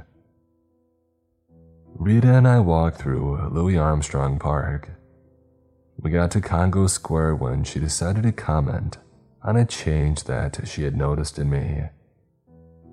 You seem on edge, she said. We're on vacation, you shouldn't be so uptight. What's bothering you? I did not want to tell her how my interaction with the clairvoyant last night had unsettled me. I was never the type to believe in the paranormal, anyways. I knew that Rita would have been in disbelief that I had even put myself in that mystical situation. I'm fine, I lied. We were half a block away from our rental vehicle when I saw a man in a suit. He did not look like a vagabond or a homeless person due to his exquisite fashion. Still, his hair was greasy and unwashed, and his beard looked as though it had been growing out for a while. He stood next to a tree and stared at us like we were wildlife trapezing through his backyard. I caught him making eye contact with us. He picked up the pace and moved towards us. I immediately had the sense that something was off about him. A scar rested above his upper lip, the obvious byproduct of a bar brawl sometime in his past. I grabbed Rita's hand and we picked up a much more hurried movement. You have an early ending, he said behind us. His tone was caustic. The specter of death is following you. I can sense it. You need to listen to me. If you ignore it, it will be at your peril. I wanted to turn around and confront him on his random gibberish, or what I was trying to interpret as such. Deep down, I felt that he was correct in his assessment. He was roughly the same size as me, so the fight would have been even in that regard. Yet I was not willing to take any risks as far as what he may have been concealing beneath his coat. I did not have anything on me that I could use to defend myself. When we got to our car, I unlocked the doors. Rita stepped into the passenger side, and I got behind the wheel. The man had followed us all the way, and he was now 20 feet apart from where we sat in the vehicle. As I pulled out of the lot, I looked in the rearview mirror at the man. He had started to sprint after us. I saw him reach to his waistband and pull out a blade. Did you make any new enemies last night? Rita asked. Don't be ridiculous, I said. I've never met him before. As I pulled out of the lot, I looked in the rearview mirror at the man. He sprinted after us. I saw him reach to his waistband and pull out a blade. As they brought us to the highway, and we escaped. While in bed that night at the hotel, she wrapped her arms around me and squeezed my body tight. What happened today? It bothers me, she said. I try not to worry about it, I said. We did the right thing in removing ourselves from the situation. If I had engaged him, he would have stabbed me or you, or the both of us. He seemed so confident in what he was saying. It's like he knew something that we didn't. That's what crazy people do, I said as I looked into her eyes. You would have said the sky is purple with equal conviction. Don't let him rent space in your head. He's just a random psycho. She never told me that I had calmed her down, but her demeanor indicated that my pep talk had worked. We both fell asleep in our embrace. We went to Lake Pontchartrain the next day. We stepped out of the car and took in the sights. We knew that we had about a mile to walk before we could set up our picnic supplies. I stared at Rita as she grabbed the basket and blankets from our trunk. I took in the sight of her flowing dark hair and emerald eyes. It occurred to me at that moment um, just how stunning she was. For everything I did in the fast paced life, it made me take her natural elegance for granted. A car sped towards us and hit her. It was a cream colored Cadillac that came from behind where I stood. Its metal glinted in the sunlight as it revved into high gear and clipped Rita on the side. She managed to escape into our vehicle. She crawled into the fetal position and scrunched up tight enough to fit into the trunk. She released a scream. The Cadillac hit the main road again. I was full of anger, adrenaline, and terror. I did all I could think of at that moment which in retrospect it seemed pathetic. I took off my shoes and threw them at the fleeing car. I looked at the driver's seat. It was the same man in the suit. The local police came out and took a report. They asked me if I had managed to catch the license plate, which I had not. And they also told me that there were no cameras in the area since it was so remote. Of course, there was also no eyewitness testimonies. I gave them the best description of the individual that I could. I hoped they would tell me that they had a regular troublemaker matching the description, but they gave me a blank expression as they had no idea who I was talking about. The paramedics assessed Rita and found that she had had a crushed foot. They took her to the hospital and they offered an ambulance ride, but I drove her after they gave me a map. All they could think about was finding the man and beating him into oblivion. We returned home with my wife's foot in a cast.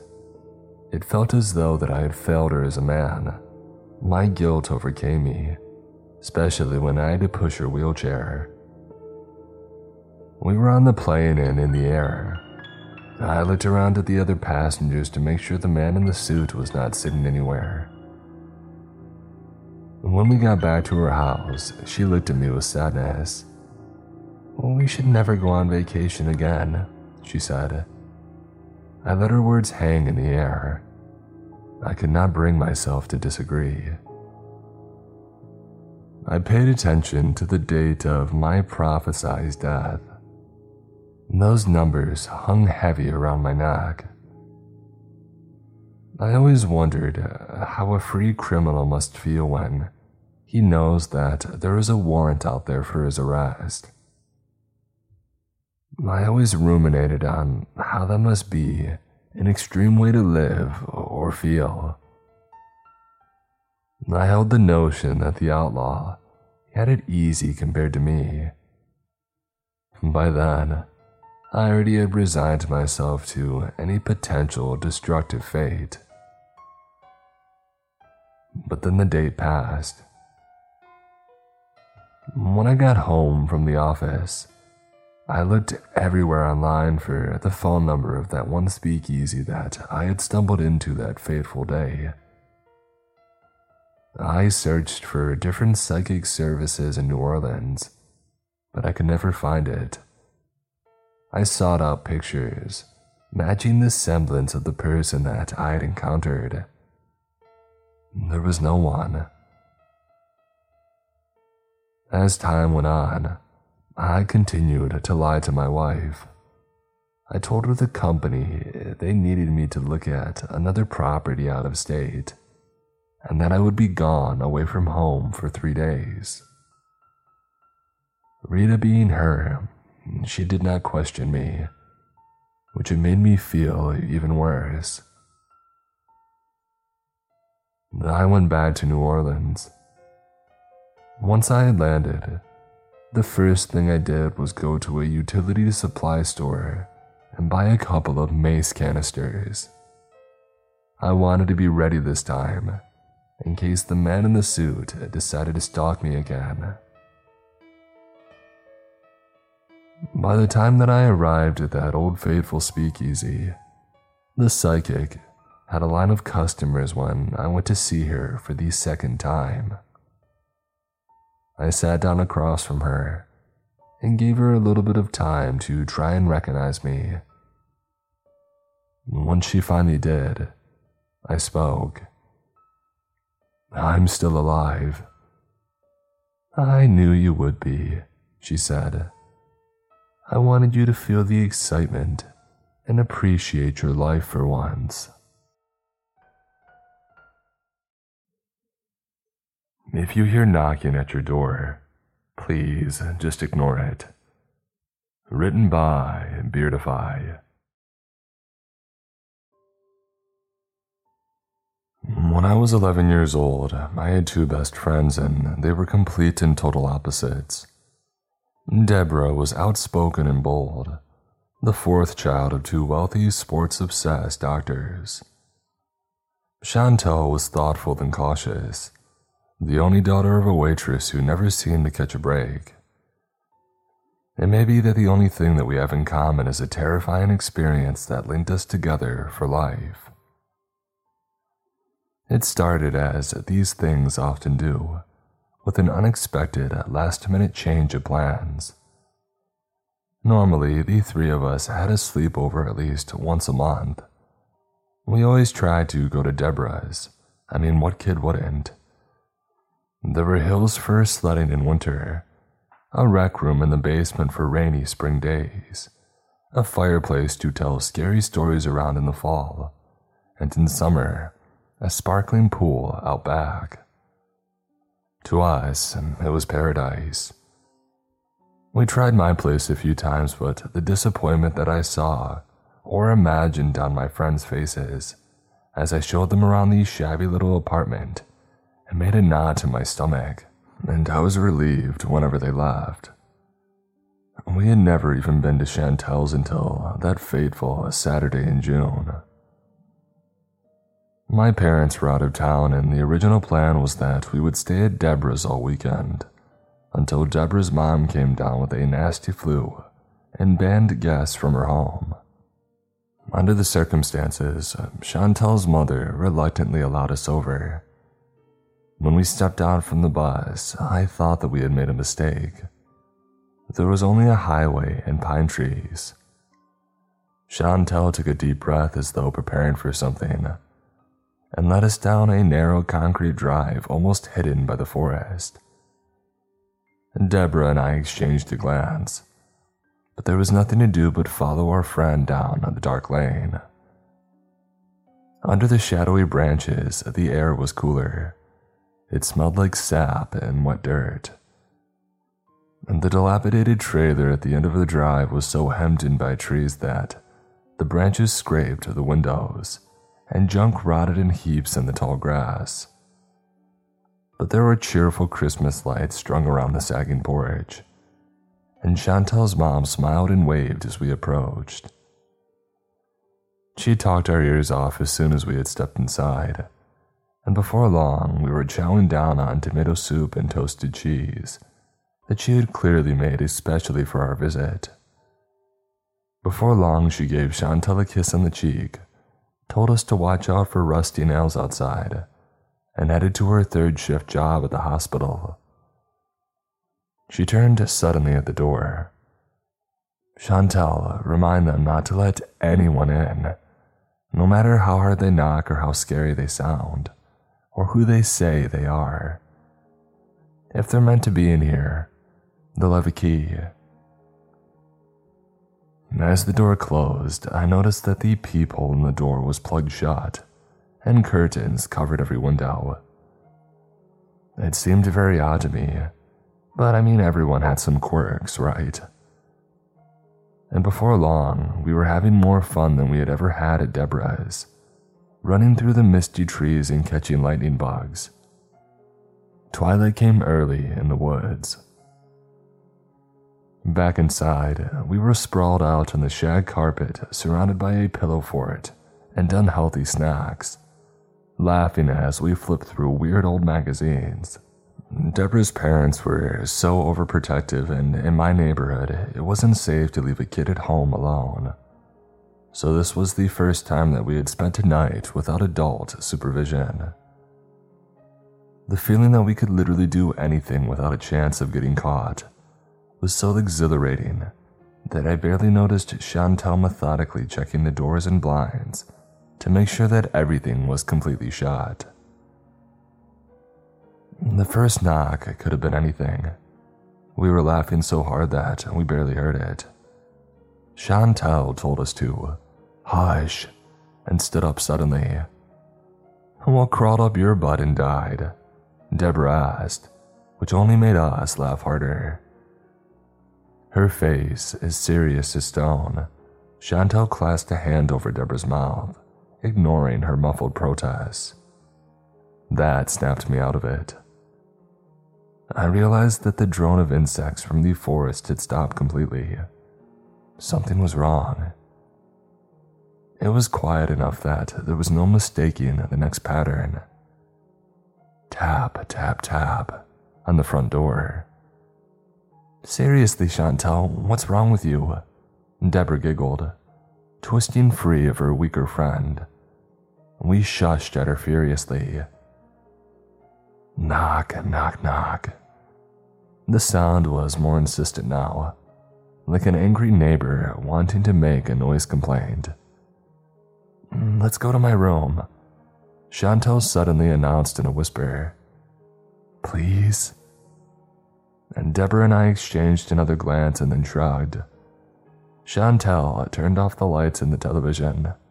Something like instinct compelled us to move quietly and our attempts to tiptoe made the ramshackle trailer seem especially empty and silent. I felt cold sweat trickle down my spine each time the floor creaked. For some reason, my eyes kept darting to the curtain windows, and I would swear that I heard a faint tapping at each window as we passed it, as if there was a little boy outside throwing pebbles. Chantal let out a sigh of relief as we entered her bedroom and shut the door apparently glad to have another barrier between us and whatever was outside. We didn't say much as Chantel got out an old board game, Candyland, I think, and began to set it up. Before long, Desper and Chantel started to whisper, giggle, and then finally talk normally again. But I couldn't calm down. It was too strange. I thought about the TV show Cops and psycho ex boyfriends who came back to attack the family and then I mentally replayed every horror movie that I had ever seen about crazy people who live deep in the woods. Chantal, at least, seemed to think the danger had passed. She was tossing the dice at Deborah's head. I wanted to ask her if the knocking was a regular occurrence, but I was too scared. Scared that talking about it might somehow make it real. About 40 minutes later, we heard pounding on the door. This time, we all made a point to ignore it and go on with our game. It worked until the doorbell had started ringing. The classic ding dong didn't seem that menacing, but Chantal had gone pale. I remembered then that the trailer didn't have anything so fancy as a doorbell out front. But it was getting louder now, too, echoing down at the empty hallways. Chantal, I whispered. What's going on? I don't know. My friend finally responded. As long as I can remember, wherever we've lived, there's been this knocking sometimes. Mom doesn't like to talk about it, but she says as long as I don't react, it'll go away eventually, and it always does. It can get really bad though. One time it went on for hours. I swear that I could actually see the dust and spiders getting knocked out of the walls. She gave us a nervous little smile. Sometimes a voice asks for you or calls for help. Sometimes it seems to be someone that you know. The doorbell, though, that one's new. Well, you can't let it walk all over you for the rest of your life. Deborah stopped chewing her bubblegum and gave us a serious glare. The tapping continued in the background, almost like a drumbeat. Deborah, Chantel warned, but our headstrong friend already grabbed a taped up hockey stick from Chantel's closet and flung open the bedroom door. Hey, Deborah bellowed. Whatever it is, we aren't interested. The tapping stopped. The silence deepened. Deborah smirked. See, I keep telling you, you've just got to stand up for you. Chantel wasn't exaggerating when she said the blows were hard enough to shake the walls. The wallop that the house took was so hard it created clouds of dust. I screamed. Chantel hid under the bed, and Deborah used the hockey stick to smash a centipede as it fled across the room. The blows came one after another, as if a huge invisible hand was slapping the house. I joined Chantel under the bed, grabbing tight to the carpet with my eyes shut tight. I try not to feel the tiny legs of spiders scurrying over me. Every living thing was trying to escape the house. Deborah, Chantel hissed, shut the door and get down here. I'm gonna call your mom. Deborah shouted from the hallway. Or the police or somebody. It won't do any good, Chantel murmured. The knocking came from everywhere now the windows, the back door, even from the trap door to the attic. It's never been this bad. She shouldn't have said anything. I tried to call, but all I heard on the phone line was a doorbell that wouldn't stop ringing. Deborah said in a small voice as she slid under the bed with us. The lights flickered. I don't think they're gonna go away this time, Chantel snapped. Not until they get what they came for. You guys are my best friends in the world, you know that. Don't come out, no matter what. But before we could stop her, Chantel darted from the bed and out the bedroom door, which she locked behind her with an old fashioned key. Deborah charged and pounded on the door, demanding to know where she thought she was going. But it was obvious to me even before I heard the front door creak open. The knocking stopped immediately. Deborah and I tried to quiet our breathing, waiting Hey, it's okay, guys. You can come out now. Chantel called out after what felt like hours. We looked at each other and stayed put. Seriously. There were a few gentle taps on the bedroom door. Open up, guys, it's fine. Why don't you use the key? Deborah muttered. There was a pause. I don't want to be alone out here, please. There was a noise like a child's hand patting the door, searching for a weak spot. Please, let me in. The patting soon became pounding. Let me in. Let me in. Let me in. I don't know how long it went on for, or how Deborah and I managed to fall asleep in each other's arms under the bed, where Chantel's mom had found us the next morning. She called the police immediately, of course, but there was no sign of Chantel or even of any damage to the house. The sobbing, incoherent story that we told was a little help to the officers, and at one point we were accused of making it all up. Perhaps foolishly, Chantel's mother told the police about the strange knocking and supported our story. We never found out exactly how much she knew, because with no other suspect, she became the target of the investigation. The smiling, talkative woman who made us soup and sandwiches was found guilty for her daughter's murder. The house and land were sold and turned into warehouses. The missing person flyers faded and disappeared, and little by little, the world forgot about Chantal. Deborah and I, however, couldn't forget, even if we wanted to. Whatever had taken Chantal had heard Deborah's voice, and it wasn't going to let us go so easily. After my friend Chantal had disappeared when she answered a knock at her door, I made a list of rules for myself. I always kept my blinds shut, and I never answered any door or reacted to knocking, sounds, or voices if I couldn't see their source. I threw myself into my schoolwork and tried to put the whole thing behind me. My parents were so thrilled by my sudden interest in academics that they barely had noticed my new bizarre behavior around doors and windows. They just thought that I was growing up. The truth was that I had made a simple choice. I was going to make it no matter what. Out of that moldy apartment in Withering Town, away from these smoke belching factories and the housewives who gossiped about us besides stacks of angel food cake. I would go far away, far from anything unnatural, far from the past. And Deborah was a different story. While I looked to the future, she threw herself wholeheartedly into attempting to resolve the past. With her good looks, athletic skills, and influential family, Deborah was one of the most popular kids in school. Until their new obsession revealed how fickle people can be. Deborah went down a rabbit hole of paranormal investigation and occult studies. As her grades and health suffered, her friends had disappeared. The final straw came when she showed some guests a device that she had set up between the hall door and her bedroom door that would allow her to trap something in that area without looking at it.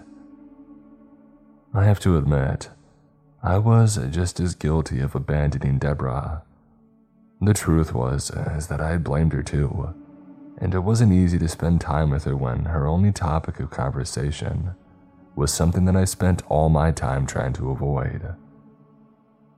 The atmosphere in her house didn't help. Deborah's parents' marriage didn't survive her traumatic shift in personality, and her mother's drinking habit became so severe that Deborah's father had gained custody of all of her siblings when he left although Deborah's psychiatrist convinced the judge to allow her to stay with her mother. That house, once an inviting place full of sights, smells, and sounds of a family living life to the fullest, it soon felt abandoned. On the nights when Deborah's mother would drunkenly wander the halls, humming songs to herself, it even felt haunted. By the time that we were teenagers, Deborah and I barely even saw each other. Since neither of us responded to visits or even phone calls, we had to have had a different way of making contact. We met once a year on the day of Chantal's disappearance, in the parking lot of one of the warehouses where Chantal's home once stood. It was a good location, outdoors with plenty of warehouse workers around, and nowhere for anything to hide. We would each bring a thermos of our favorite drink and circle the parking lot talking about our lives. Or rather, I would try to talk about our lives, and Deborah would try to bring our conversation back to her obsession. The knocking, as we called it, happened to each of us a few times each year. Just as Chantal had warned us, it was sometimes longer or shorter, more intense or less and seemingly random. The worst times were when we weren't alone and had to somehow prevent other people who were oblivious to the danger from doing something so obvious as opening a door. It happened to me when my family had ordered pizza. It was a big deal for us to celebrate the scholarship that I'd earned. When the three sharp raps hit the door and my father stood to answer, I practically dove down the hallway sliding on my socks. I stammered that the delivery boy was cute and I wanted some time to talk to him alone, as I grabbed a handful of wrinkled dollars and closed the hallway door behind me. Behind me was the tiny worn out living room that I had always known.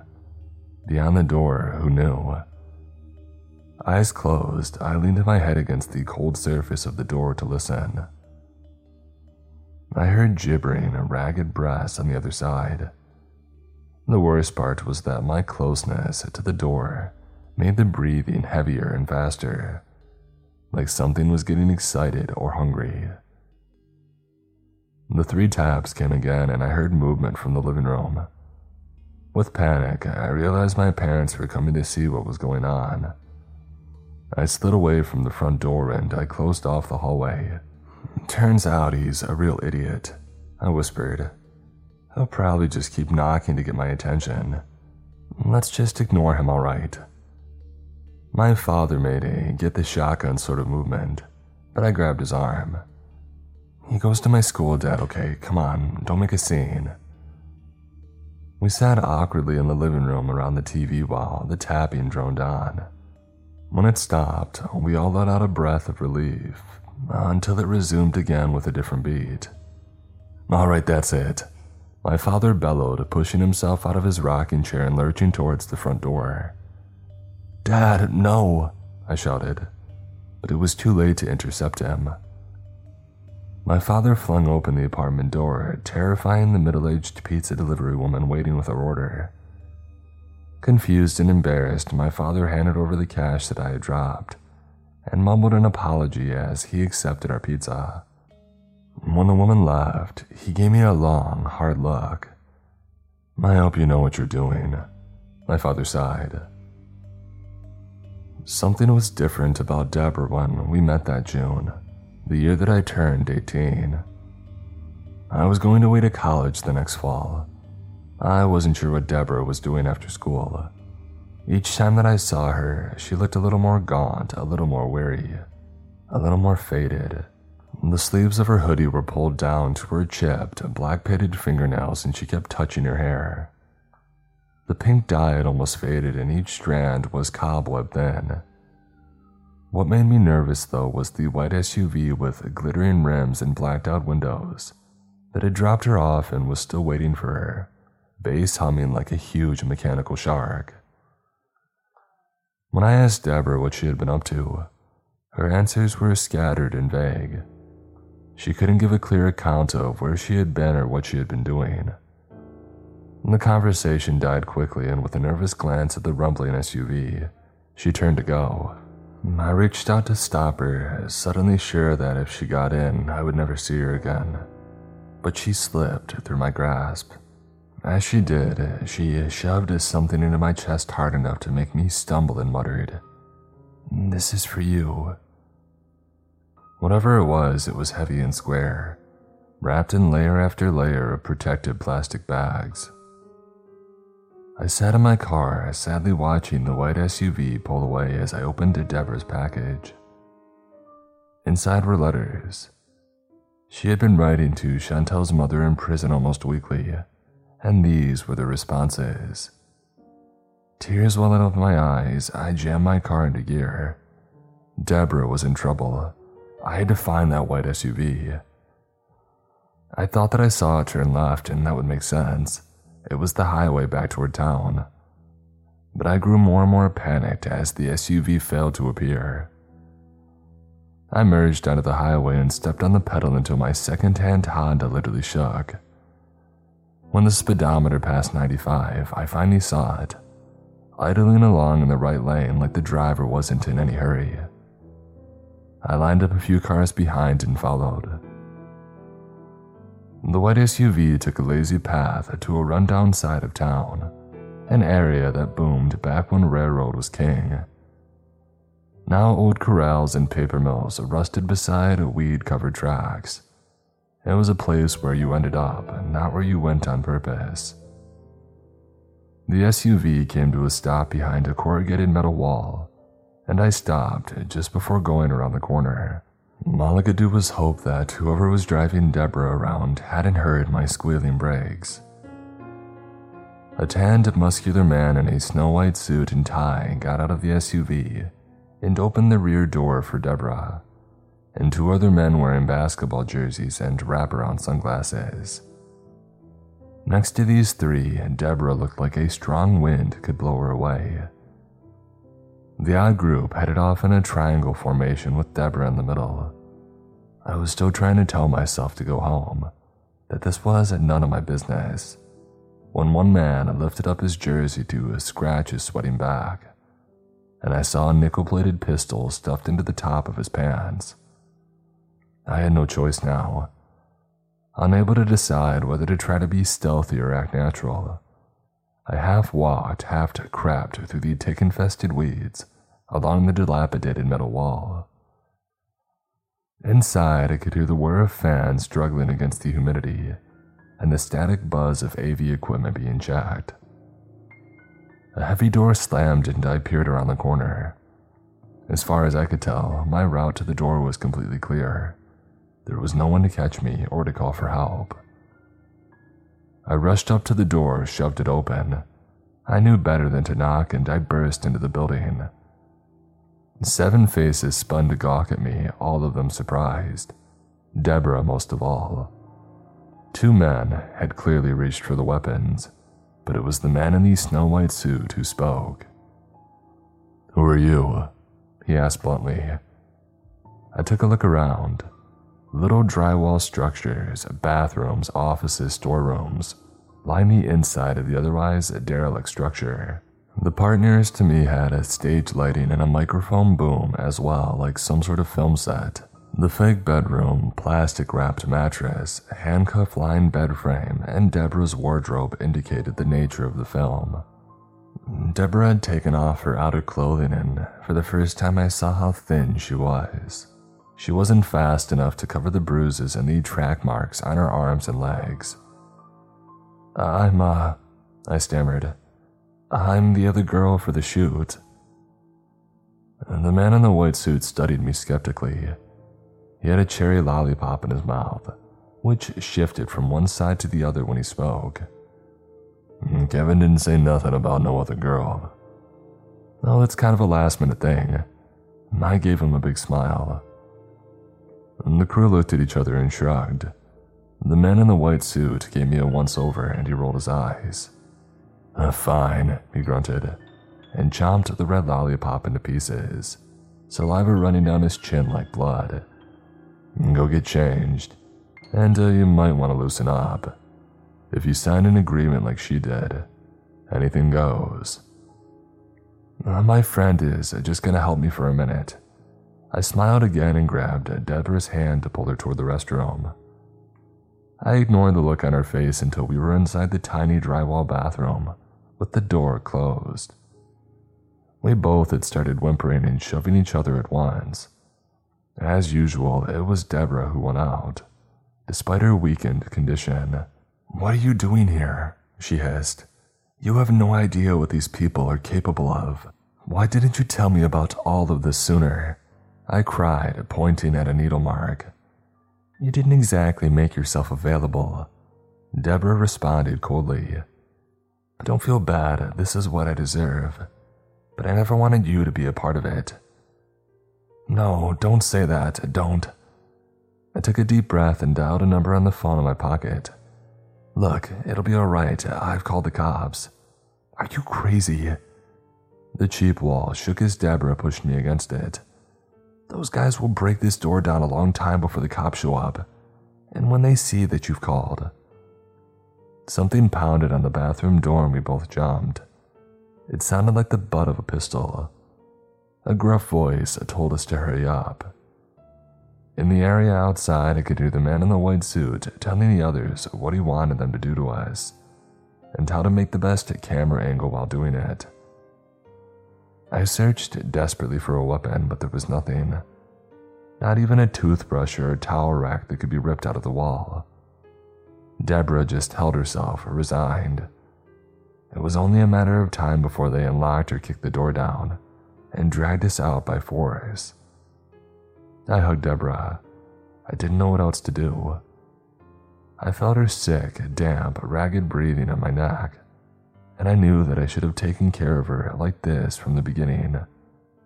Like it or not, what happened to Chantel had bound us together, no matter what.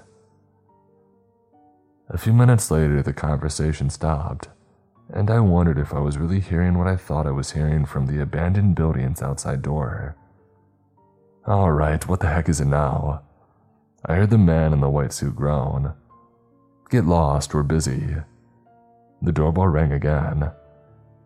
There was no way this broken down rat trap had a doorbell, but we heard it nevertheless, getting louder each time. Xavier, take care of it. The man in the white suit snarled. You got it, boss. Xavier boomed in a deep drawl. I heard the sound of a handgun slide and a peephole sliding open, and then silence. Xavier, the man in the white suit murmured, You okay? What's out there? No response. Xavier, came an angry order, and then a gunshot and a clamor of voices. My god, he's dead. Everybody calm down. I heard the man in the white suit roar. Heavy breathing, weapons being readied. Knocking. No one moved. No one wanted to be the first to face what was out there. Chantel, an 11 year old girl, had been braver than all of them. I heard a meaty, slopping sound like something wet lifting itself off the ground. It's all right, said a friendly voice. It had a deep, booming Louisiana drawl, and the air wheezed through a bullet hole in its jaw as it spoke. It's all right. You can let us in. The lights went out. Someone flung open the main door. Screams, and gunshots. I blocked the bathroom door with my body, and Deborah and I clutched each other tightly in the dark, just as we had seven years ago. The officers who arrived 20 minutes later were a bit uncomfortable, uh, having to batter down the bathroom door, rather than me opening it, but they complied. There was no blood and no signs of violence except for a few stray bullet holes on the wall. Given our history, I knew how our story would sound without evidence to back it up. Fortunately, Deborah was lucid enough, despite the drugs, to give the right amount of detail about what she had been going through. One old officer coiled his mustache disbelievingly as he listened, and when the others moved away, he leaned in close. Use the girls from that disappearance seven years ago, yeah? Yeah, I nodded a knot forming in my stomach. His mouth twisted. It was the expression of a person too cynical to smile. You know, if I was to give some advice in a strictly non professional capacity, the officer let his aviator glasses slide down his beaky nose and gave us both a cold, blue eyed glare. I would say you might want to think about leaving town for good. I couldn't agree more. I smiled, and I squeezed Deborah's hand. After rehab, Deborah moved to the town where I attend college. At first, I thought that with my scholarship, that I would only be able to afford to live in the dorms, but things had worked out quite differently. When Deborah's father had heard about all that had happened, he was happy to help pay for an apartment where his daughter could get back on her feet. We're roommates now, and although we haven't heard any mysterious knocking lately, we still keep our own rules and our own keys. Thank you all for listening to this week's episode. I hope that you enjoyed it. Wherever you might be in the world, I hope that you're staying safe and sound. And as always, stay creepy.